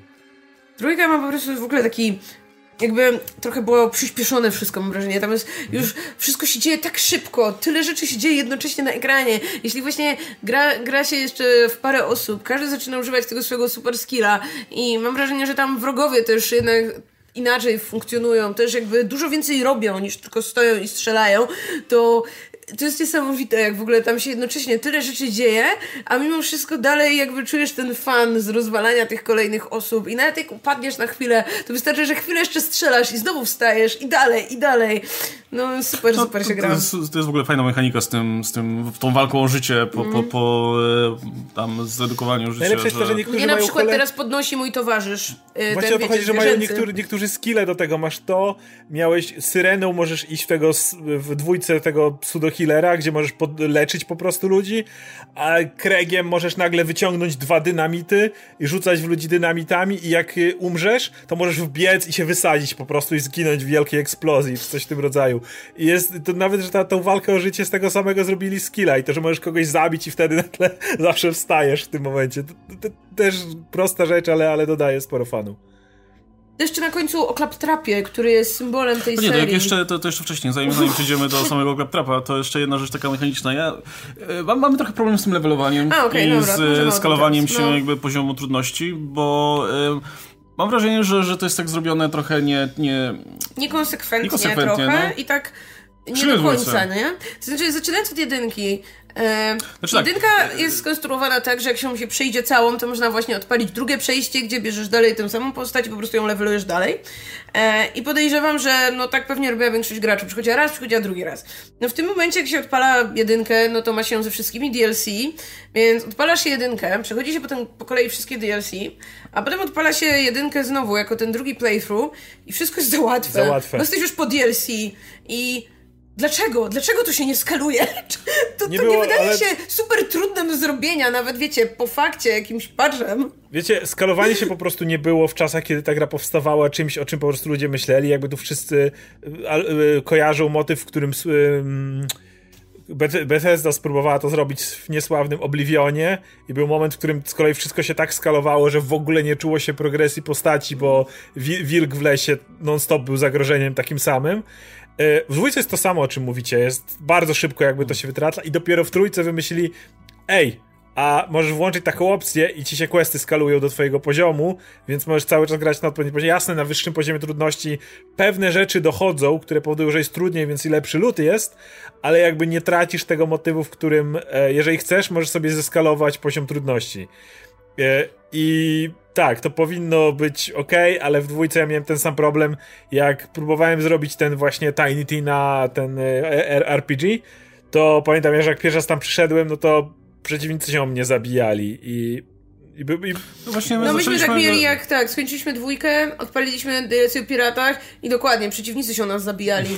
I po prostu dobraliśmy do końca, no, bo nie chcieliśmy przerywać. Ale w ogóle to, że, że w momencie, w którym ten poziom trudności i tak wiesz spadł, to się zrobiło tak nudne po prostu no. i tak, bez, bez, tak, bez nie, nie, zero w ogóle jakiegokolwiek fanu. Bo, bo musisz padać, jest... ta gra jest, skoro mówiliśmy o tym, Fight for your life jest y, nieodzowną mechaniką tej gry. Jeżeli nagle przestajesz ją widzieć, no to no, znaczy to cały system się sypie ta gra jest też tak skonstruowana, że ona, y, jak szczególnie graliśmy po raz pierwszy w dwójkę na przykład, nie? przez pierwsze mm. przejście, e, to ona jest konstruowana w taki sposób, że jest e, tak bardzo taki stopniowy wzrost poziomu trudności, a potem nagle jest taki skok zawsze i typu, nie wiem, jakiś boss trudniejszy, mm. albo jakiś, jak, jakiś rejon trudniejszy. Co, co ci od razu skłania do tego, żeby, wiesz, żeby... żeby, żeby... Przemyśleć. W sensie, nigdy jest nudne, no bo, tak. bo wbrew pozorom, jeśli gra, ma jeśli gra cały czas by była tak stopniowo poziomowa, no znaczy ten, ten poziom trudności by tak wzrastał cały czas stopniowo, to byłoby nudno, bo tak. byśmy po prostu powolutku sobie przechodzili grę i nie mieli tego poczucia, że okej, okay, teraz musimy przypakować, teraz musimy znaleźć jakiś lód czy coś takiego. Te gry potrzebują taki, takich skokowych momentów, kiedy nagle docierasz do ściany, nie? Kiedy pojawia się coś nowego, na przykład, nie wiem, jak pierwszy raz się pojawiają te roboty i pojawia się na przykład robot, który samonuje, tworzy inne roboty i tak dalej, za pierwszym razem, kurczę, jest trudno, nie? Ale, Ale jak w ogóle twój... później znowu dochodzisz do tego, jak to opanowujesz, to bam, gra ci rzuca znowu coś nowego. Ale no, to jest jeszcze fajnie, bo jest system tych elementów i do przejść pojawienia się robotów, no to wiadomo, że głównie element ogień robił robotę, ewentualnie prąd, żeby rozwalać tarczę bossom i tyle. Nagle wyskakują roboty i twój ogień i prąd to możesz sobie wsadzić. Dobra, prąd jeszcze możesz jak e, mają tarczę, to jeszcze coś zrobisz. Ale nagle jak nie, one, to jest fajne, bo one pojawiają się w środku misji nagle zaczynają spadać. I jak nie masz, prawdopodobnie nie masz kwaso, kwasowych broni przy sobie, więc y, twoje bronie nagle stają się dziwnie słabe i musisz właśnie, tak jak Łukasz wspomniałeś, musisz nagle zmienić system walki. Musisz pamiętać, ok, one też nie mają głowy, one mają małe światełko w środku. To jest ich krytyczny punkt. I kiedy zmieniają się przeciwnicy, których budowa jest inna, a po jakimś czasie walczyło. I faktycznie ja pamiętam zawsze ten moment, kiedy nagle roboty ci spadają z nieba i wyrzynają tych bandytów. To jest ten taki moment, kiedy wow, okej, okay, coś jest trudniej, trzeba zacząć grać inaczej. Ja pamiętam, jak pierwszy raz się z Wilhelmem męczyłem. To był tak naprawdę dla mnie wyzywa z dużym wyzwaniem boss. Zresztą bossy tam są akurat fajnie zrobione i w trójce nawet jeszcze lepiej w sumie. No i właśnie mam wrażenie, że to jest problem, którego wciąż do końca ta gra nie rozwiązała. W sensie ludzie cały czas na to narzekają, zwłaszcza na tych super wysokich poziomach trudności. Wiem, że w trójce też narzekają na te takie już poziomy, nie wiem, epickie, czy jakie tam zwał, to że już do, docierasz do level capu i później są jeszcze kolejne te poziomy. Tak, oni, I wiem, że na to ludzie super narzekają. Oni pięć razy rebalansowali. Ja w trójkę grałem dawno, więc wiem, że to było jeszcze trzy razy rebalansowane i robili tam New Loot Plus czy coś tam, więc pewnie teraz jest inaczej. Ale w trójce, y, co mi się bardzo podobało a propos takich wyzwań, to są te tak zwane właśnie raid bossy, które polegają na tym, że masz, jak dobrze pamiętam, a nie masz respawnu. Więc to wygląda tak, że ktoś ciebie może podnieść. Mhm, to już e, dwójce są. Tak, i ty też możesz wstać, ale jeżeli wszyscy wypadniecie, to misja no. fail, musicie zaczynać od nowa. I trzeba przyznać, że mieliśmy sporo frajdy, ale akurat jak my graliśmy, to niestety w trójce był ich aż jeden. Więc y, zakładam, że dzisiaj jest ich znacznie więcej. No, właśnie w dwójkę tak graliśmy, że, że um, przeszliśmy, przeszliśmy ten, ten, pierwszy DLC, uznaliśmy, że jest słabo i nudno. E, no i stwierdziliśmy, dobra, to zaczniemy w takim razie drugi playthrough, nie? I zaczęliśmy grać, dotarliśmy do, do Sanktuarium. Uznaliśmy, no dobra, to, level. To jest ten, no ale to już, to już jest ten moment, nie, że... to jeszcze się skaluje wszystko ładnie, to jest ten Jest moment, jeszcze w miarę tak. okej, okay, nie? E, I uznaliśmy, no dobra, to teraz przyjdziemy te DLC w takim razie, nie? No I bo... one miały fajny poziom, jakby wszystkie I teraz jest ciekawie, tak. teraz, teraz było teraz naprawdę ciekawie. Super, Jesteśmy ale... w trakcie jeszcze cały czas tego, tego tak. ostatniego DLC i jest, no, ciężkawo momentami, ale właśnie fajnie, no bo jest tak. jakieś wyzwanie. I problem jest taki, że właśnie do, jesteśmy do... przed finałem czwartego DLC, wbiliśmy 50 level i problem jest taki, że to jest drugi playthrough, który, w którym dotarliśmy do Sanctuary, więc do końca Jestem dwójki jeszcze jest jeszcze nie wiem, trzy czwarte gry. A problem jest taki, że tam się rzeczy przestałem skalować na 50 poziomie. No i i co teraz? Jakby nie możemy odpalić jeszcze wyższego poziomu trudności, co jest moim zdaniem w ogóle największym błędem, że już tak na tym Diablo etapie. Było w trakcie, tak, nie? dokładnie, w Diablo na przykład trzecim teraz możesz sobie tak stopniować te poziomy, że zawsze znajdziesz ten, na którym w obecnym momencie gra ci się dobrze, że nie jest ani za łatwo, ani za trudno. I możesz sobie w każdym momencie danego przyjścia to w ogóle zmienić. W tym momencie, jak skończymy to czwarte DLC, to będziemy musieli grać w dwójkę, która znowu będzie albo za łatwa, albo nasz będzie sprzęt no. będzie totalnie no to... bez sensu, a jak wbijemy dojdziemy do końca dwójki teraz drugi raz, gdzie znowu można podnieść poziom, to nasz cały sprzęt będzie totalnie bezużyteczny, bo powinniśmy według twórców gry odpalić ten kolejny playthrough dużo wcześniej. Ale to I... musicie brać poprawkę na to, kiedy ta gra wyszła. Pamiętajcie, że kiedy Diablo 3 wyszło e, po prostu, to to działało dokładnie tak samo. Trzeba było przejść Normal, Nightmare, Hell Inferno tak. i wszystkie miały swoje poziom trudności i Borderlands było dokładnie tak samo skonstruowane. Trójka już działa zupełnie inaczej. W trójce można podejść sobie w statku, odpalić sobie ilość czaszeczek, które chce się mieć wstukane mm. na swoim poziomie i lecimy. I potem jeszcze... Dobrze, to jak dojdziemy do za łatwego poziomu trójki, to rozumiem, że możemy sobie to łatwo zmienić w trakcie. Tak, mało tego, jak już idziecie na niektóre te zaawansowane mm. misje jak typu raid bossy, to one jeszcze mają swój drugi mnożnik, który jeszcze można Rostovich i e, który powoduje, że dodatkowe afiksy się pojawiają, na przykład przeciwnicy, nie wiem, e, od czasu jakiś boss, są odporni jakiś element, wybuchają jak giną, wiadomo, te różne takie urozmaicenia, które powodują, że jest ciekawie, więc po prostu, no niestety, dwójka trzeba pamiętać, że to jest wiekowa gra i sporo tych rozwiązań e, jest jeszcze z tej ery, w której no ona wyszła. I tam no... było przyzwyczajenie, że tego typu gry trzeba przejść trzy razy, żeby dojść do ostatniego poziomu, nie, nie wpadli na to jeszcze tak, wtedy ludzie. ale bez DLC i mam wrażenie, że tak. te DLC tak naprawdę bardzo zepsuły balans tej rozgrywki, bo na żadnym playthrough nie ma dobrego momentu, żeby zrobić DLC, bo DLC się owszem Trój... tam potem skalują do jakiegoś etapu, ale to doświadczenie zdobyte podczas DLC tak naprawdę jest potem taką twoją kulą nie u nogi, kiedy próbujesz grać w grę. Kłamać. Wydaje mi się, że głównie tam albo w trójce może od razu poziom, albo po jednym przejściu. Po prostu kończysz główną fabułę i chyba mhm. wtedy możesz wrócić do statku i już nie ma drugiego, trzeciego, tylko wtedy jedziesz do statku i od tej pory manipulujesz poziomem trudności. Wydaje mi się, że tak było, ale głowy nie dam. Znaczy, no, można by to rozwiązać łatwo po prostu opcjonalnym włączeniem możliwości skalowania do twojego poziomu. Tak, żeby po prostu zawsze ci się wszystko skalowało i tyle. Ale... No. Znaczy, nie, nie, nie, to nie jest różnica, dlatego że do, do, w trójce masz ten motyw skalowania się do twojego poziomu, ale jakby jest jeszcze co innego, kiedy grasz na swoim poziomie, ale właśnie przez to, że y, ilość skilli, która ci przyrasta, powoduje, że sam level jakby czasami to za mało. Możesz mieć 30 level, ale już ponieważ nagle twój arsenał się zwiększył i masz fajnie skombowane skille i znaleźć tą broń, która ci idealnie pasuje, to nagle 30 level to jest za słabo, więc wtedy możesz sobie dodać tą czaszeczkę czy coś tam, jak to działało i wtedy już, y, okej, okay, jeszcze podnosisz sobie poziom trudności do, do tego, co było. No bo właśnie, tak jak mówicie, super wam się grało drugi playthrough, bo wtedy mieliście nagle ten arsenał pełen i nawet jeszcze sobie w drugie no. drzewko zaczynasz inwestować i tak. zabawa jest wtedy znacznie większa i, i, i niestety wtedy y, poziom potrzebujesz jeszcze odrobinę wyższy, żeby ci zapewnić rozrywkę, bo masz po prostu za dużo możliwości, żeby pozbyć się przeciwników.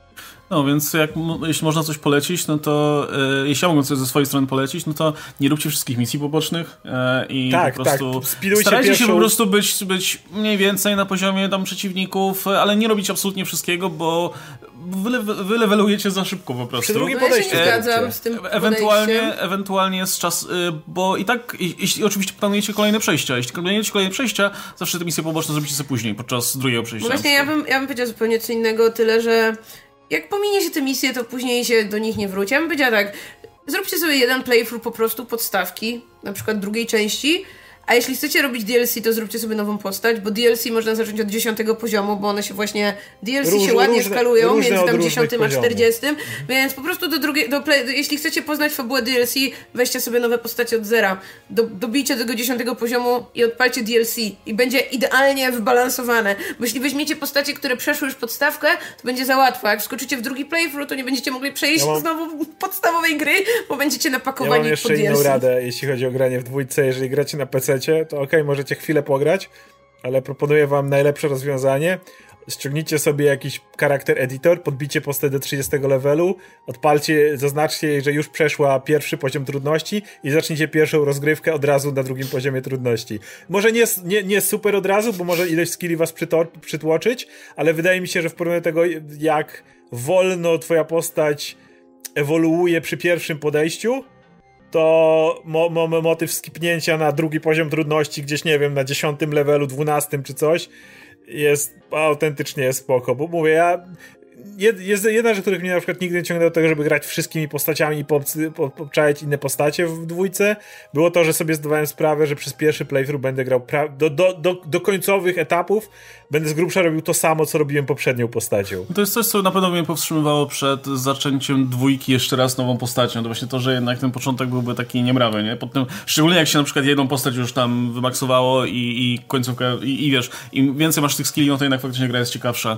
Um, natomiast podczas pierwszego, no to myślę, że, że, że nie, no, że, bo, szczególnie jeśli ktoś powiedzmy nie ma doświadczenia czy coś, no to lepiej to poznać powoli, e, ale no przy kolejnych, no to już... Ja, ja, ja wiem, że, że, że już że mam, mam, mam z tym problem i po prostu się nudzę grając w tą grę, kiedy kiedy odpalam ją po raz kolejny i no dobra, do 10 levelu to w ogóle skilli tam nie, nie masz tego skilla, potem masz ten pojedynczy punkcik, który daje ci wow, masz 2% życia więcej, czy coś w tym rodzaju i ja uważam, że drzewka są z grubsza przestarzałym systemem, w trójce one są lepiej rozwiązane, to na pewno, ale... Są ja... też bardziej na boki, nie? To mają tak, takie on, on, dodatkowe on, rzeczy, które tam sobie odpalasz. Są lepiej zrobione, ale ja pod względem rozbudowy postaci jestem cały czas fanem stylu Diablo 3, gdzie masz skill, dodaj do niego specjalny wariant i przez to ci się zmienia, a nie zwiększ sobie kryta o 5%. To jeszcze jedna rzecz. Graliśmy w jedynkę i dwójkę na PS4. E, ja na zwykłe Marta na, na PS Pro i było ok. Jakby gra działa płynnie i bez żadnych problemów. Natomiast. I dwójka wygląda nawet ładnie, zwłaszcza tam jest ten taki. Pak z teksturami lepszej jakości do pobrania i wygląda fajnie. No, ale nawet na bazowym PS4 jest, jest spoko, działa płynnie, 60 klatek i ogólnie jest, jest bardzo ładnie. E, no problemy zaczynają się z trójką, co jak nie mam, no wynika z tego, że to, gra że to jest gra, która wyszła tam całkiem niedawno, no. stosunkowo. No i bazowe PS4 sobie nie radzi ewidentnie z tą grą i e, po pierwsze, poza tym, że ogólnie no przeskok z tych 60 klatek do 30 jest jednak mocno odczuwalny, to jeszcze jest jakiś taki dziwny input lag, że jednak czujesz, że te ruchy postaci nie są idealnie w tym momencie, kiedy ruszasz, nie wiem, analogiem czy, czy jakimś przyciskiem. E, plus e, często są momenty, kiedy gra chrupie i traci płyn płynność, każde otwarcie menu, każde otwarcie sklepu, po prostu musisz poczekać parę sekund, aż się załaduje, co jest strasznie wkurwiające. Um, no i poza tym no, można, można kombinować jeszcze z tą taką polem widzenia, z ustawieniem dead zone'u, żeby było troszkę bardziej płynnie, ale między dwójką a trójką no to jest po prostu no niebo a ziemia i jeśli macie PS4, zastanawiacie się nad zakupem trójki, nie kupujcie, poczekajcie na, nie wiem, na PS5 albo jak macie PS4 Pro, to pewnie już jest lepiej. Jest lepiej. Um, ale mimo wszystko na bazowe nowe PS4 nie warto, bo yy, no sporo ujmuje to jednak z fanu grania. No na Pro wygląda ślicznie, działa ok. Yy, polecam włączyć tam, gra pyta na początku, czy ma być yy, ładniejsza, czy płynniejsza, więc mimo wszystko polecam, żeby była płynniejsza, bo graficznie nie jest to duża przepaść, a mimo wszystko wtedy no nie, właśnie no ładuje się troszkę, ale nie ma już problemów takich właśnie jak ty mówisz e, i gra się ok, gra się wtedy zupełnie ok. Trzeba przywyknąć, że trochę inaczej jest po prostu ten flow gry ustawiony między dwójką a trójką i na początku jak pierwszy raz zaczęliśmy grać w trójkę przez tam pierwszy wieczór, w ogóle nie byłam w stanie przycelować. Musi, byłam już takie, o nie, nie będę mogła korzystać z moich ulubionych snajperek, bo nie mogę przycelować. Ale już na trzeci dzień było ok, więc y, po prostu trzeba przywyknąć, że tam troszkę inaczej to wszystko działa, ale na pro, na pro można grać bez problemu. No plus tam jest ten darmowy upgrade do piątki, więc kiedyś się przysiądziemy na piątkę. Chyba. No, to tyle, jeśli chodzi o kwestie techniczne. Podejrzewam, że na PC tak tych problemów nie ma, więc... No, jeśli masz dobrego Jak zawsze zależy od PC. -ta. Mm. No. To Claptrap. No, no wiadomo, nie? nie? No to Claptrap na koniec. Claptrap, y, bubo tej serii. y, Generalnie. Każdy e... dział kultury powinno mieć tego małego pomocnika, którym się można porozumiewać, ale nie w taki normalny sposób jak z człowiekiem, a w taki specyficzny, które będzie pomagało, ale czasami. E... Będzie niezdarne, będzie, niezdarne. będzie upadać na plecki. Szczególnie jak się schody pojawią. To koniec. No. I ja jestem no. absolutną fanką. Y wszystkiego wokół Claptrapa, tego, że w pierwszej, w pierwszej części... No to jest pierwsza się... postać, jaką poznajemy na dobrą sprawę. Tak, to jest ten taki nasz wprowadzenie tego świata. w każdej części, którą poznajemy. Nieważne, którą no, post... no, część to, to prawda. No, no. Chyba po, poza siłą rzeczy prequelem, gdzie można nim grać, więc... Ale wiecie, jakby jedynka buduje, że no to jest po prostu rodzaj robota, rodzaj tak? robotów, które tak jak, pełnią jakąś funkcję tak. tutaj w tym świecie. I, I poznajemy też inne klaptrapy, można powiedzieć, i każdy jest dla nas klaptrapem. E... Ratujemy je nawet, bo one tak, cały czas się tam walają. one są bardzo pomocne, odwdzięczają się za pomoc. I później jest moja absolutnie ulubiona rzecz, jeśli chodzi o pierwszą część, czyli DLC, The Claptrap Revolution, kiedy klaptrapy wzniecają bunt i wykrzykują hasła jak z rewolucji francuskiej. I mamy klaptrapy żołnierzy, i klaptrapy w beretach, i klaptrapy... Kamikadze. Y, tak, klaptrapy kamikadze, i klaptrapy zielone, niebieskie, i żółte, i czerwone, i klaptrapy, które y, merdżują z bandytami i nagle mamy, Jezu, e, tak jak mieliśmy wrogów bandytów, których tam zabijamy przez całą jedynkę, którzy mają te swoje rodzaje, że są ci psycho i są ci tacy badass i są jacyś midget i tak dalej, to później mamy odpowiednika każdego z nich, tylko że z klaptrapem na głowie. E, więc klaptrapy jakby wykorzystują po prostu ich ciała i no musimy stłumić rewolucję, musimy stłumić bunt i to jest śmieszne, no bo one chcą być wolne i one chcą być, wiecie, nie być tymi właśnie ciągle popychadłami, ale równocześnie dowódczyni mieli nasz claptrap, który czego się nie dotknie, to spierdoli, no umówmy się, więc y, kończy się jak się kończy i Później w dwójce jest już tylko jeden claptrap i zaczynamy grę od tego, że właśnie znowu pojawia się nasz claptrap i prowadzi nas do swojego domku i tam leżą takie martwe claptrapy. Przewalają po całym I jest taki moment, że otwierasz taką szafę u niego, myśląc, że w środku będzie jakiś lód czy coś i wypadają na ciebie po prostu te claptrapy niedziałające.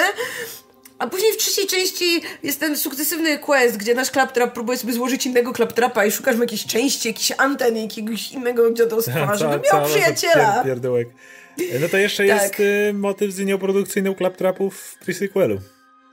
Tam też jest to konkretnie rozwiązane, tym bardziej, że tam się gra claptrapem, więc jeszcze że można grać claptrapem i wtedy się przychodzi do tego miejsca i patrzysz, a tam jest...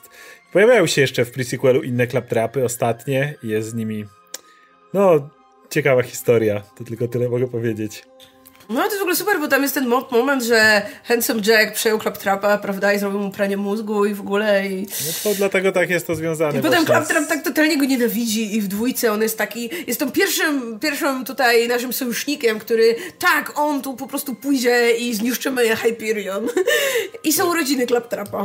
Ojej, nic mnie tak nie poskładają emocjonalnie jak urodziny Claptrapa po prostu w którymś momencie. E, I to jest takie smutne, bo widzisz tego robota, który. I najlepsze jest to właśnie, że ten Claprot ma jakieś takie dziwne, dziwną wizję rzeczywistości, której. E, oczywiście ty jesteś jego minionem, nie? I on jest, on jest tutaj tym, tym dowodzącym. I też jest, jest przekonany, że wszyscy go kochają i wszystko, wszystko jest super.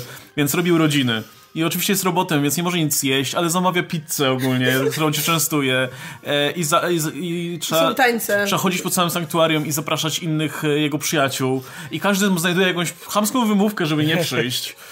E, no wiesz, więc bo... jesteśmy tylko my, jako gracze.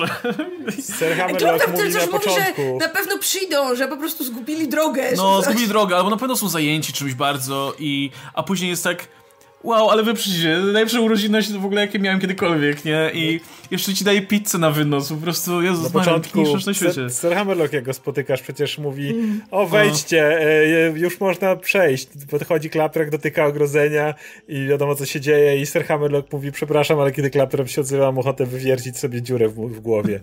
No, ale całą grę jakby Klaprapy są, i w trójce też takie, że jest traktowany bardzo, e, czy, czy ten nasz ostatni, jest traktowany no, jak ostatnie popychadło, po prostu ale taki... w trójce nie wiem, czy doszliście do tego momentu, jak jego dubsko dosłownie ratuje wam życie. Tak. Tak. Potem siedzi w tej szybie po prostu. I w Ale w trójce jest w ogóle super Spotkaliśmy motyw, też w piwnicy drugiego klaptrapa, któremu można włączyć muzykę i on tańczy. I to Ale... jest najlepsze rzecz na świecie. A ten klaptrap w trójce w ogóle ma kustomizację i potem on możesz mu zmieniać. Może być z parasolką, może być... Może sobie zmieniać, jak on wygląda w trójce i możesz wybrać, że on ma jeździć właśnie z piorunochronem. Różne rzeczy można domontować. Ja chcę tylko powiedzieć, że czekamy na dwa popy z klaptrapami. Znaczy ja czekam. No, ale nie, to jest... idą. W Tales, from, w Tales from Borderland Claptrap ma właściwie tylko cameo, ale jest jest dosyć zabawne. Takie zaskakujące, o to lep, lepsze słowo. No ale, ale w każdym razie e, jeden z e, sympatyczniejszych rzeczy w tej, w tej grze, nie? Tak, jakby Borderlands jest takim... Highlight. Jest tym takim światem, który jest jednak mocno cyniczny, nie? I, I, czasami to jest ogrywane komediowo, czasami nie do końca, czasami jednak no, to jest mocno refleksyjne w to, w jaki sposób korporacje działają, jak wykorzystują ludzi i, i zwierzęta i no jest przecież, kurczę, w dwójce ten taki cały ośrodek, gdzie y, Handsome Jack eksperymentuje na zwierzętach, nie? I to jest też przerażające na swój sposób. No, no Bloodwing, Bloodwing Bloodwingiem, no to wiadomo, że masz jakąś więź z tym, szczególnie jak ja grałem wcześniej Mordekajem, no to jakąś tam więź się ma z tą, z tą postacią, ale Wiesz, widzisz, że te zwierzęta są te, te klatka po prostu. te takie, no. które znikają, jak one się tam nazywały. Zresztą to się nazywa jakoś tam e, Exploitation Center, coś takiego, nie? E, Animal Exploitation Center, czy jakoś tak. E, jakby widzisz, jak bardzo brutalny jest ten świat. No i jest ta jedna po prostu wholesome rzecz w tym świecie, to jest ten Claptrap, który jest zawsze zachwycony i zadowolony i entuzjastycznie nastawiony do, do tych wszystkich misji e, i cieszę się bardzo, że mogliśmy mu wyprawić najlepsze urodziny w życiu. Chyba, e, chyba, że, chyba że znajdzie schody, wtedy nie jest zadowolony. Zawsze, ja wtedy może schodami też jest wspaniała. Jest ten moment w dwójce cudowny, kiedy koniec. po prostu, tak, kiedy on już chce po prostu w, yy, dać mordę Handsome Jackowi, ale nagle pojawia się jego największy villain. Stairs! No, rzeczywiście... No, Czy to jest nawiązanie do Robocopa? Możliwe. a propos, swoją drogą jakby miał porównać do czegoś świat Borderlands, to bym powiedział, że to jest troszkę właśnie taka, Robocop taki, tylko bardziej. taki cyniczny, ironiczny, groteskowy świat rodem z Robocopa Verhovena. No tylko, że po prostu no, akcja się dzieje w trochę innym miejscu, ale gdyby ktoś mi powiedział, że to jest to samo uniwersum, to bym uwierzył, bo, bo troszkę... Że tak się to skończyło, nie? Te korporacje tak. przecież tam jest... rywalizowały i robiły te roboty i tak dalej. No, to jest trochę podobny. Totalnie, Hyperion, Dal, Atlas. No dobra, słuchajcie, to na sam koniec jeszcze o tym filmie, bo uważacie, że świat Borderlands nadaje się do przeniesienia na taśmę filmową? Tak. Okej, okay, dobra, dziękuję. Generalnie tak, ale jednocześnie jest to tyle trudne, że właśnie trzeba uchwycić ten balans, o którym mówiliśmy. Czyli to ma być zabawne, to ma być absurdalne, ale nie może się na tym skończyć. Jakby każdy. Nie, nie może być comic reliefów, które są comic reliefami, a to jest coś, w co bardzo łatwo w kinie można wpaść. Właśnie zrobić claptrapa jako ten głupi robocik, który tylko jest i tyle, i jest śmiesznie, bo jest właśnie za każdym razem, jeżeli robimy to, mamy ten synopsis tej drużyny, tam Tiny Tina, Craiga, Lilith i tak dalej, i okej, okay, to jest tych drużyna Misfits, to ona jednocześnie musi działać jak Guardians of the Galaxy na przykład. Czyli jasne, są pojebani, jest z nimi co dziwnie, ale to dlatego, że szybko łapiemy, że każdy ma za sobą jakieś gówno, z którego to wynika. I dopiero wtedy, kiedy załapiemy to, że te postacie są ludzkie, a ukształtowały ich pewne rzeczy, a nie ej, pobawmy się, bo jest śmiesznie, dopiero wtedy to może działać. Więc tak, ale dużo wyczucia trzeba i nie jestem pewien, czy Eli Roth ma, e, ma to wyczucie. Jakbym, jakbym wiedziała, że ten film robi James Gunn, to bym była przekonana, że to będzie sukces, ale generalnie mam wrażenie, że właśnie gra ma Gra ma dużo więcej godzin, prawda? Wiadomo, jeszcze wiele części gry to już w ogóle mają monstrualną ilość godzin, żeby cię powoli w ten świat wprowadzać, żeby właśnie powoli niuansować pewne aspekty. W filmie, no nie da się ukryć dużo trudniej i wydaje mi się, że no wiadomo, najłatwiej go zbudować na tych takich mocnych, charakterystycznych elementach. Yy, i tak naprawdę to może wyjść, to może totalnie nie wyjść. Wydaje mi się, że jak na, jak na to, że to jest gra, to nie jest to jakby najtrudniejsza gra, jakaś czy świat gry do zaadaptowania, no bo właśnie jest charakterystyczny, jest, jest z czego wybierać, tak? No możemy sobie i pójść bardziej w te postapokaliptyczne scenerie, i pójść w te bardziej różnorodne lokacje. Mamy tyle postaci, yy, z których możemy sobie podowolnie podobierać te, które akurat tam nam pasują do jakiejś naszej wizji, do jakiejś nam tam fabuły. No bo wiadomo, to nie musi być tak, że mamy zestaw postaci z jakiejś określonej gry, tylko możemy sobie brać kogo tam chcemy i kto nam pasuje. Więc yy, no pytanie, jaki jest na to wszystko pomysł, tak? No jeśli wiecie, no właśnie zrobienie komentarza na temat, nie wiem, korporacji, na temat e, jakiegoś tam, nie wiem, eksploracji, to się nie wydaje super trudne, więc ja próbuję być taka w miarę dalej całkiem, optymistyczna. Ja chciałem powiedzieć, że całkiem niedawno mówiliśmy remake Robocopa i się okazuje, że to jednak jest bardzo trudne. No tak, ale wiesz, te gry są w miarę współczesnymi grami i im to wychodzi. To nie tak, że dziś remake nie Robocopa, zrobisz... Remake Robocopa był super na serio, tak super na mhm. serio. A no, mówię, znowu nie wiem, bo Eli Roth raczej robił innego rodzaju filmy, ale mimo wszystko nie... Ale może będzie Gore chociaż. Nie, nie, no, Gore pasuje do Borderlands, ale jednocześnie no, nie wierzę w to, że może ktokolwiek zobaczyć kawałek materiału źródłowego Borderlands i stwierdzić, żeby zrobić je na serio. Więc mhm. jakby e, to już samo w sobie daje pewne nadzieje, a jednak problem z korporacjami i tak dalej dużo lepiej działa przez groteskę, no nawet w Robocopie wspomnianym Verhovena, mm to też była groteska, prawda? To nie było super serio jak w tym, jak w tym nowym Robocopie. Więc chociażby to daje pewną nadzieję. No plus część obsady to jest naprawdę, kurde, w głównej roli obsadzić Kate Blanchett, to mm. też jakby nie lada, nie lada gratka, no. To, to nie jest ten... E, nie pamiętam jak się nazywa. Na, na, papierze to może wyglądać dobrze, nie? No bo y, jakby można mieć wątpliwości co do Eli Rota, wiadomo, no bo jakby ten jego track record, jeśli chodzi o produkcję, no był okay. różny powiedzmy. Natomiast ja też, y, tak nawiasem mówiąc, szanuję też to, że próbuje wyjść jednak trochę z tej łatki typa, który robi te niszowe horrory tylko dla siebie e, i, i próbuje skombinować z innymi, z innymi filmami. Wiadomo, że to wychodziło do tej pory różnie. A może to jest ta rzecz, która akurat idealnie będzie pasowała tutaj do, do, do jego charakteru. Wiemy, że generalnie to jest bardzo ogarnięty facet, nie? I gość, tak. który, który jest... I też zna się na popkulturze, tak? Jest tak. często komentatorem w jakichś, nie wiem, dokumentach. Tak, ja dużo bardziej go lubię jako osobowość niż jako mm. reżysera, ale może wreszcie uda mu się to przekuć dobrze w tą, w tą robotę. Plus kurczę, no scenariusz pisze gość od Czernobylu. E, jeśli ktoś no ma tak. krytykować tutaj, wiecie, korporacje, no może nie korporacje, tutaj bardziej było państwo niż korporacja, ale trochę ten sam vibe jakby, wiecie, krytykowanie dział, działa, wyzysku no? w jakiś sposób, tak. nie? No tego, tego w jaki sposób się traktuje tutaj Pomimo ludzie, zagrożeń, natu- Czarnobyl to też takie trochę post-apo, nie? tak. No ale ide idea tego wyzysku pomimo zagrożeń, e, może nie, nie naturalnych, ale związanych z, bezpośrednio z działaniami właśnie no państwa, ale tu korporacji, da, da radę to zapleść. No i mówię, e, ale też e, masz, no mówię, o Kate Blanchett wspomniałem, nie? Ale masz na przykład Jamie Lee Curtis, która gra Tanis. To mi się wydaje totalnie najlepiej obsadzoną rolą tak, z tych absolutnie. wszystkich, które podano. Po prostu patrzę na tak, pasuje. Pasuje Bardziej, nie tylko, że wiecie, wizualnie, jeszcze... ale jakoś tak, nie wiem, mam wrażenie, że to może być super dobór. Tanis w trójce pełni ogromną rolę, tam wielki reveal jest, więc to też pewnie mogą wykorzystać. Tanis, nie... Tanis jest w ogóle jedną z najlepiej napisanych postaci, już nie mamy czasu, ale nie w jedynce jak... Tanis to w ogóle... Mua. Nie wiem jak, szczerze mówiąc, Kevin Hart jako Roland, bo Roland zawsze wydawał mi się, się tym typem... To wydaje się absurdalne. Bo Roland był typem z kijem w dupie. To był koleś, który nigdy nie żartował. To był ten super serio, super komandos, który był super. A Kevin Hart jednak kojarzy się z innymi rolami, więc jeśli, jeśli naprawdę będzie super serio Kevin Hart, który pokaże, że potrafi grać super serio pomimo tego zaszufladkowania, fajnie, ale ja nie chcę mieć Rolanda, który nagle Śmieszka. Kevin Hartuje. No, no. to. No, no i... zobaczymy, damy mu szansę, no. No i Jack Black jako Claptrap? To okej. Okay. Czy mam wrażenie, że tutaj można po prostu wziąć aktora głosowego z gry i no. mieć małe tutaj nawiązanie do tego, no bo e, wi wi wiadomo czemu znamy jest Jack Black, no bo to znane nazwisko, komediowy aktor i mamy jednocześnie jednak no, komediową postać, ale no nie No wierzę, że Jack Black sobie poradzi. Ale właśnie najmniejsze nadzieję, wątpliwości że, mam co do Harta. Mam nadzieję, że będzie, będzie w charakteryzacji po prostu będzie Jack Black na, na planie.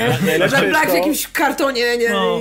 Najlepsze jest to, że y, znowu do roli typa, który prawie nic nie mówi, może ewentualnie powinien coś pokrzyczeć, wzięli tego gościa z Creed'a 2 E, no, Florian, Florian Mutenau. No. Tak, Mutenau, który, który będzie grał teraz Krega. z tym psycholem, który co najwyżej krzyknie, że ci wyrwie flaki i zrobi z nich skakankę. Ale poza znaczy, tym nic, nic, nie mówi. Widać, że oni jakby, nie, no wiadomo, nie chcą się, nie chcą iść torem żadnej z gier i myślę, że to jest dobre to jest wyjście, dobre. bo le, lepiej po prostu dobierać sobie te elementy pod Pewnie. konkretną fabułę. E, wiadomo, no tak, tak jak wspomnieliśmy na samym początku, Marta jak wspomniała, że, że Pandora powinna być tym głównym bohaterem, e, więc jeśli to będzie zachowane, no to cała reszta już ten. Ale jestem cały cały czas zaskoczony, że mimo wszystko nie mamy Handsome Jacka na, na Wilana, centrum tej, tej, tej historii, jako tej postaci, która jednak jest tak bardzo kojarzona z, tą, z, z tym światem, mimo że no to dwójka tak naprawdę wybiła tę grę. Jedynka to była ta, słyszeli ludzie, że spoko taki, wiesz... Ale wiesz, jest, jest, tutaj, jest tutaj Tiny Tina i Krieg, więc nie, nie mają problemu z tym, żeby brać postacie z dwójki, więc czemu, czemu nie Handsome Jack? Chyba, że to jest coś, co no, ukrywają po prostu i nie, nie jest, reklamują tego Albo jeszcze. tak mocno wierzą w sukces tego filmu, że faktycznie trzymają Handsome Jacka na jakiś sequel. Największym błędem w historii po prostu. Takie no. myślenie, że a, no to to najlepszą, że zostawimy sobie na sequel, jak już ta Chociaż... pierwsza część nam wypali. To jest Chociaż błąd jedy... i to sprawi, że ten film się wykolei po prostu natychmiast. Mam, mam, mam ale co do tego, które może być ratujące. Filmy mają określony czas trwania, nie? Koło dwóch godzin to jest wszystko, co wciśniesz. I Handsome Jack jest jednak tak mocną postacią, tak magnetyzującą, tak kradnącą każdy moment gry, w którym jest, że nie bez powodu jest on głównym złoczyńcą dwójki. Tym bardziej, ale nawet mógłby, można zacząć grać od dwójki, ale ten to gra, więc masz masę godzin, ile chcesz do poświęcenia. Wydaje mi się, że y, nie, o, nie można byłoby oddać Handsome Jackowi sprawiedliwości, jeżeli to byłaby, y, bo to ma film, który ma jednocześnie przedstawić ci Pandorę z całym jej dobrodziejstwem, przedstawić ci te naprawdę barwne postacie pomiędzy Lilith Tanis y, i Claptrapem. Claptrapem. Właśnie i jeszcze wrzucić gościa na poziomie Handsome Jacka, więc... I to jest totalnie do zrobienia. Znaczy, wiesz co? Robisz po ja prostu, od... pokazujesz Pandorę właśnie przez pryzmat Handsome Jacka i tego, co on robi. Jakby wszystko, co się dzieje na tej, na tej planecie jest jego, wynikiem jego działań. Aczkolwiek... I masz odhaszone w zasadzie budowanie świata. Aczkolwiek tym, co ja właśnie bardzo lubię w dwójce, to jest ten motyw, kiedy się okazuje, że to, co myślałeś, że wiesz o fabule jedynki, to gówno wiesz o fabule jedynki. No to wtedy, bo to wtedy robisz było to... jednak nie tak, jak myślałeś. Ale to wtedy robisz to w dwójce. Ja nie, wiem, jakby, ja wiem. Nie musisz, prostu... jakby, pierwsza część nie musi kończyć tym, że, że Jack umiera na przykład. Może uciec. Może możesz dostać w dwójce jakby kompletnie inne spojrzenie na przykład na jego postać i na, te, na wydarzenia z, z, z jedynki. Jakby mam wrażenie po prostu, że jed, szczególnie film, który no jednak musi mieć tą konkretną strukturę, bez fajnego, konkretnego wylana, który, który pociągnie jednak, e, jednak tę historię, to będzie problem. No to zobaczymy, znaczy z tego co tu widzimy, mamy w obsadzie e, no, Atlasa, który jak rozumiem po prostu ma być e, szefem korporacji Atlas, Atlas. i mamy Commander, Commander Nox tu w tym przypadku, który tak? I całkiem spoko. Commander Nox jest kimś, kto może przy jeszcze trochę dopisaniu czegoś to pociągnąć, w sensie super, że to nie jest ta Commander Steel, o której nie umiem powiedzieć Ale ani jednej rzeczy. Która miała być pseudo głównym bossem jedynki, ale nie jest... E, no ale, ale, Commander Nox ale, jest lepszym vilanem mimo ale wszystko. Commander Nox, który był w grze, to nie będzie Commander Nox, który będzie w filmie. Commander Nox w filmie będzie, będzie amalgamatem tych postaci trochę, nie? Będzie... Jakby będzie pełnił może rolę, którą no. miała Commander Steel, ale mam nadzieję, że będzie mieć jakiś charakter i będzie mieć jakąś motywację. No, Tylko... A... Znowu Zobaczymy. wydaje mi się, że można bez tego ograć. Ja wiem, że fajny złoczyńca to fajny złoczyńca, ale znowu przytoczę Guardiansów. Ronan był był. No był. Ja, ja, no ja był, lubię Ronana, bo on jest tym super serio gościem na tle bardzo nieserio filmu, przez co jest jeszcze bardziej zabawny w wielu scenach. Ale no, nie można powiedzieć, że to jest najlepiej napisane złoczyńca MCU pod żadną miarą, a mimo tego ten cały ta drużyna niedopasowanych postaci w dziwnym świecie, wszechświecie w tym wypadku jakoś zadziałała, więc no, Plus, no, nie mówię, że nie, mówię, że nie można, no fajnie, jakby ale... można, nie? Tylko, że problem też jest taki, że no Guardians of the Galaxy to jednak był element, no to jakby jest jeden ten, tak, tak, ale film, wydaje mi się, wiele że... innych, które, które już nie działają. Nie, nie, nie bez że... powodu wylany w Avengers chociażby był Loki, a nie, a nie ktoś, wiesz, wymyślony na potrzeby tego filmu. Wydaje mi się, że jednak to, że odwołujemy się do Guardiansów tyle razy, jakby też jest tutaj nie bez kozery, bo jeśli Borderlands musi zrobić coś dobrze, to musi zrobić dobrze też stronę audiowizualną, bo jeśli nie dobiorą dobrze muzyki, jeśli nie, nie wrzucą w to jakiegoś fajnego looku tej całości, tak jak, no co by nie mówić, ta gra się odróżniała swoim stylem graficznym, nawet na etapie jedynki, a już później to tylko bardziej i bardziej, ona nie może być tą taką, wiecie, kupą wyglądającą jak wszystko inne. To nie może być film, który wygląda jak wojna w Afganistanie. To nie może być coś, co wygląda po prostu jak, y, wiecie, y, szare na szarym. To nie może to być musi mieć swój nawet. taki, wiecie, distinctive style i musi być czymś, co od razu chwyci ludzi. No, musi, nie wiem, wydaje mi się, że, to, że jeśli to ma ruszyć, to musi mieć jakiś, nie wiem, wybitny trailer, musi mieć muzykę, musi mieć coś, co od razu pokaże, znaczy... że bawimy się tym i że chcemy, żebyście bawili się tym z nami. Jeśli gra, jesteśmy gra przy... sprzedała ogromną liczbę egzemplarzy, więc wystarczy, wydaje mi się, że, że jakby ci ludzie będą chcieli na to pójść, no. Jeśli, jeśli jesteśmy przy... Nie, nie, nie, nie, to jest błąd, to jest właśnie, to jest najgorsze nie, myślenie. Nie, nie, ta, tak nie, nie możesz skłonić gracz, nie, nie skłonisz graczy, żeby poszli do kina. To, to, ten film jakby musi w taki sposób przedstawić świat Pandory, żeby ludzie, którzy w życiu nie widzieli tej gry na oczy, poszli do kina. To prawda, no World tak, of Warcraft to też, ale też, żeby też poszli. marką, a World, na World of Warcraft, na Warcraft nie poszło aż tak dużo ludzi. E, a, a to też był obcy świat i w ogóle i to nie wyszło. Ale dlatego, że tam bohaterowie według mnie też byli fatalnie napisani.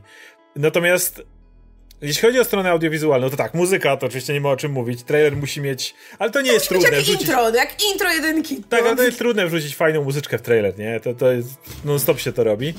Mm, ale oczywiście też powinien być swój awesome mix, który, który musi być kojarzony z Borderlands, to ta gra ma zbyt charakterystyczne te.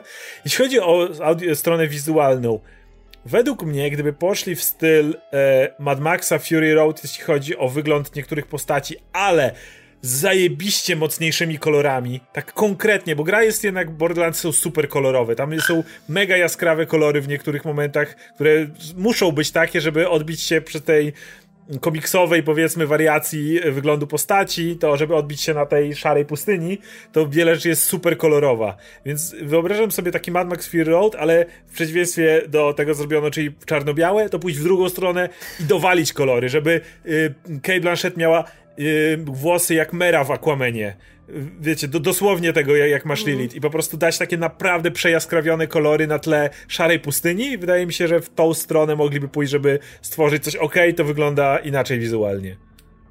No to musi być po prostu taki przerysowany i wystylizowany, nie? Jakby to nie może... W ogóle dobre, jedna dobra rzecz, a propos taka um, domyślnie dobra rzecz, która się w związku z tym w związku z tymi planami filmowymi, to jest to, że ten film powstaje teraz, a nie na przykład, nie wiem, 5 lat temu, czy 10 lat temu. Bo wyglądał jak byłoby szare, nowe, nie wiem, Clash of the Titans. bo, bo, był, był, był, taki trend właśnie, no, żeby to było takie realistyczne i żeby właśnie wa walki wyglądały jak, wiecie, helikopter w ogniu i to jest... skończyliśmy z tym na szczęście, między innymi dzięki tym komiksowym filmom, które mocno jednak wybiły ten taki przystylizowany... Yy, znaczy one, one, jakby te przystylizowane filmy zaczęły coraz lepiej zarabiać, dzięki temu sporo produkcji zaczęło tak wyglądać i dobrze, e, ale ten taki styl e, widziałem już w paru grach właśnie, w Rage, czy, czy w tym dodatku którymś do, do Far Cry'a, e, takiej, takiego właśnie neonowego postapo, no. gdzie, gdzie masz z jednej strony właśnie te, te, no, o właśnie, no, gdzie, gdzie masz właśnie z jednej strony to takie mocne wpływy Fallouta, y, no, Fallouta no, wiesz, też, czy, oczywiście, no, Mad Maxa, ale z drugiej strony masz jednak te takie motywy, gdzie masz właśnie te jaskrawe kolory, sporo tej takiej stylizacji, postaci wyglądają nie jakby po prostu pozbierały jakieś kawałki złomu i poprzyklejały sobie do zbroi, tylko jakby faktycznie spędzały, kurczę, lata nad tym, żeby się wystylizować dobrze. Tak, Zrobiły to, ale potem jeszcze użyły ton farby na to, jakieś, wiesz, sprayu i całej tak, masy, żeby jakiś, to wyglądało. Że masz wszystko naraz, że masz i ćwieki, jakieś futro, i skórę, i kolor w tym wszystkim i nic do niczego nie pasuje, ale wszystko wygląda super cool. Te postacie muszą być super cool, właśnie muszą mieć jakieś bronie, jakieś takie, wiecie, e, których znaczy normalnie nikt by nie używał. I to właśnie I pojazdy, to, dokładnie. z Mad Maxem jest właśnie takie, że jednak dużą rolę w Borderlands pełnią pojazdy zarówno te z kolcami, z jakimiś dodatkami, z jakimiś całą masą dziwnych rzeczy, ale każda część Borderlands właściwie przy od jak się skuter wjeżdża, no to jest catch a ride i zaczynamy się bawić różnego rodzaju pojazdami, nie? I to też musi być odpowiednio dziwne i niepasujące do niczego. No, tak więc coraz jakby więcej jakichś tam drobnych newsów się teraz pojawia, w sensie kolejne, kolejni aktorzy y, są ujawniani i y, zdjęcia się zaczęły, tak, zaczęły się 1 kwietnia, więc y, no, czekamy, no, czekamy. Trailer nam dużo powie, bo pokaże nam zarówno wizualny styl, muzyczny, ale też zobaczymy ton, bo ton jest super ważny. Jeżeli to będzie, jeżeli w trailerze pójdą wyśmieszki takie na zasadzie, że okej, okay, bawią się, ale nic więcej, y, nie, nie zobaczymy tam, bo wiadomo, trailer musi zachęcić ludzi, więc na pewno ten humor się przyda, ale jakby warto zobaczyć, że coś pod spodem jest, to, to jest jedna rzecz, a druga, jak będzie za bardzo na serio, no to już w ogóle leży. No, także no, mam nadzieję, że, że to wyjdzie, ale nie, nie, jakby nie, nie, nie lokuję zbyt dużo mimo wszystko nadziei. Pytanie na końcu, jaki jest was już ulubiony, wasze ulubione intro, albo taki konkretny trailer, który przedstawia coś do Borderlands? Ja nie oglądałam trailerów. Jakby generalnie ja wyszłam w tę grę nie wiedząc o niej nic. Bo trailery też są stylizowane na intro. ale jeśli chodzi o intro, to jak, jak odpaliłam intro do jedynki, to mam takie okej, okay, lubię tę grę. A intro do dwójki chyba było jeszcze lepsze.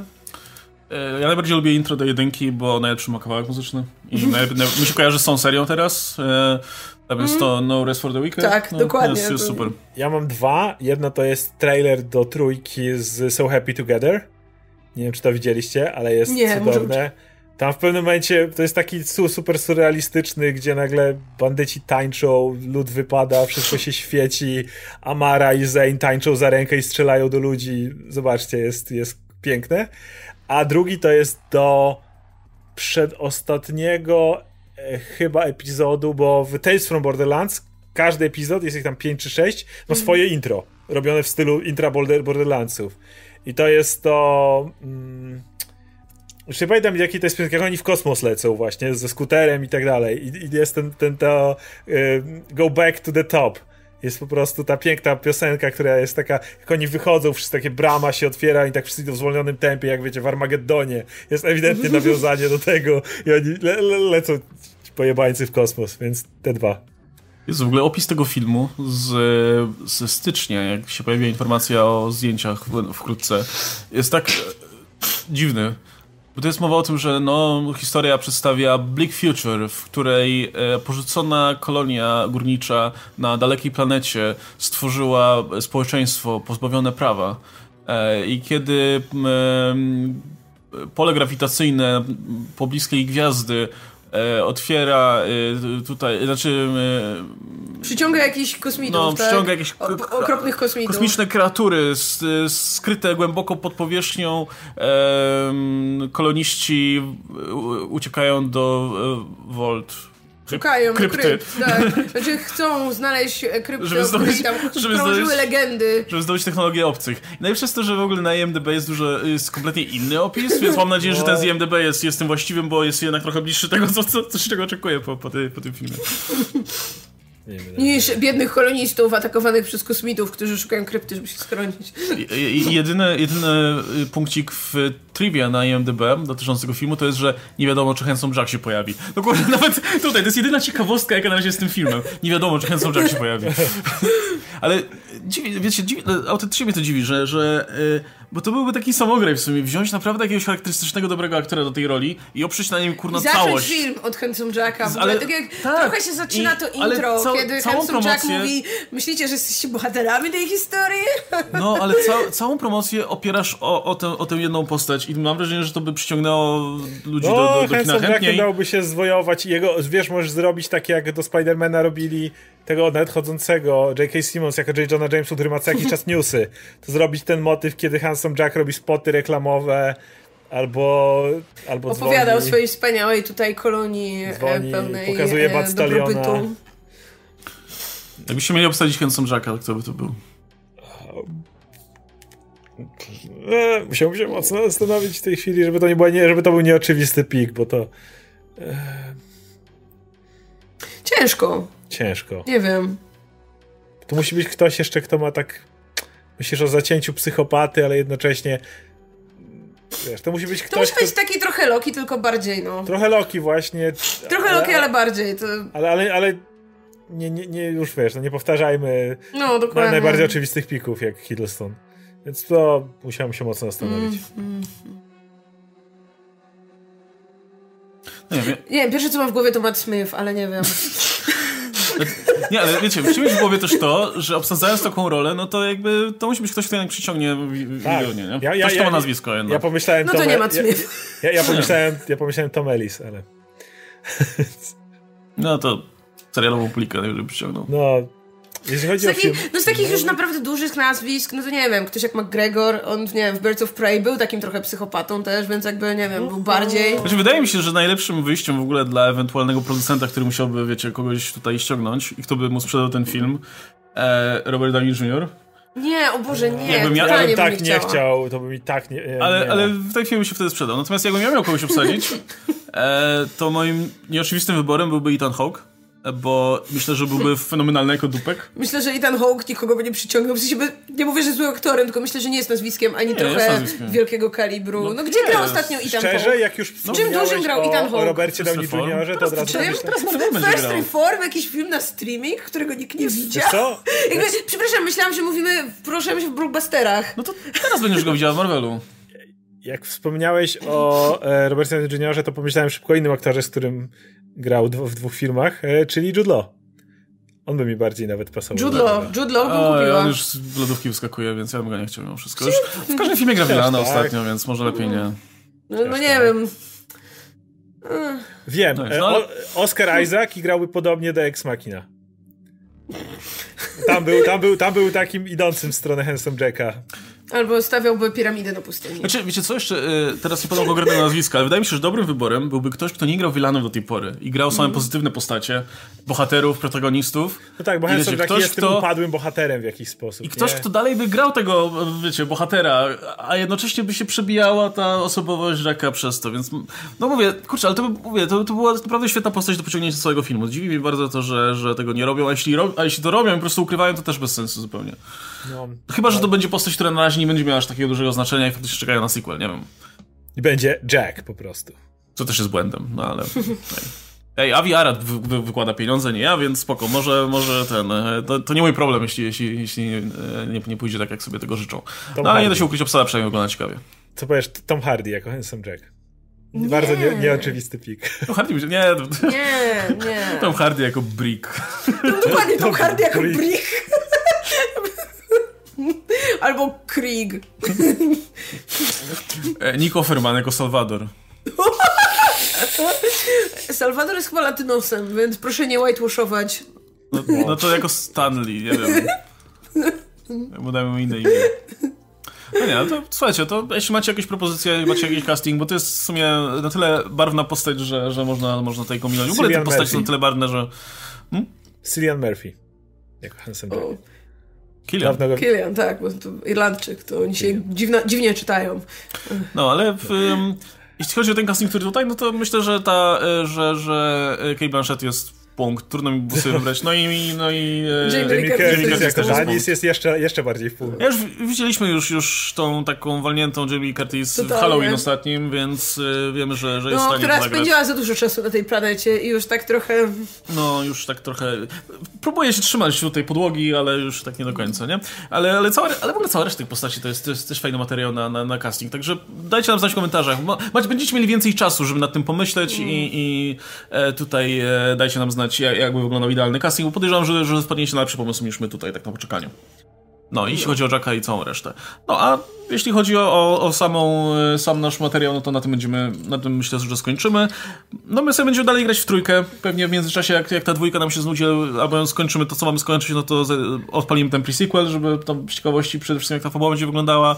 I pewnie, no ja pogram tą panią chyba od rewolwerów, e, to wtedy zostanie ci e, claptrap do, do... Nie no, ja chcę grać Amelią.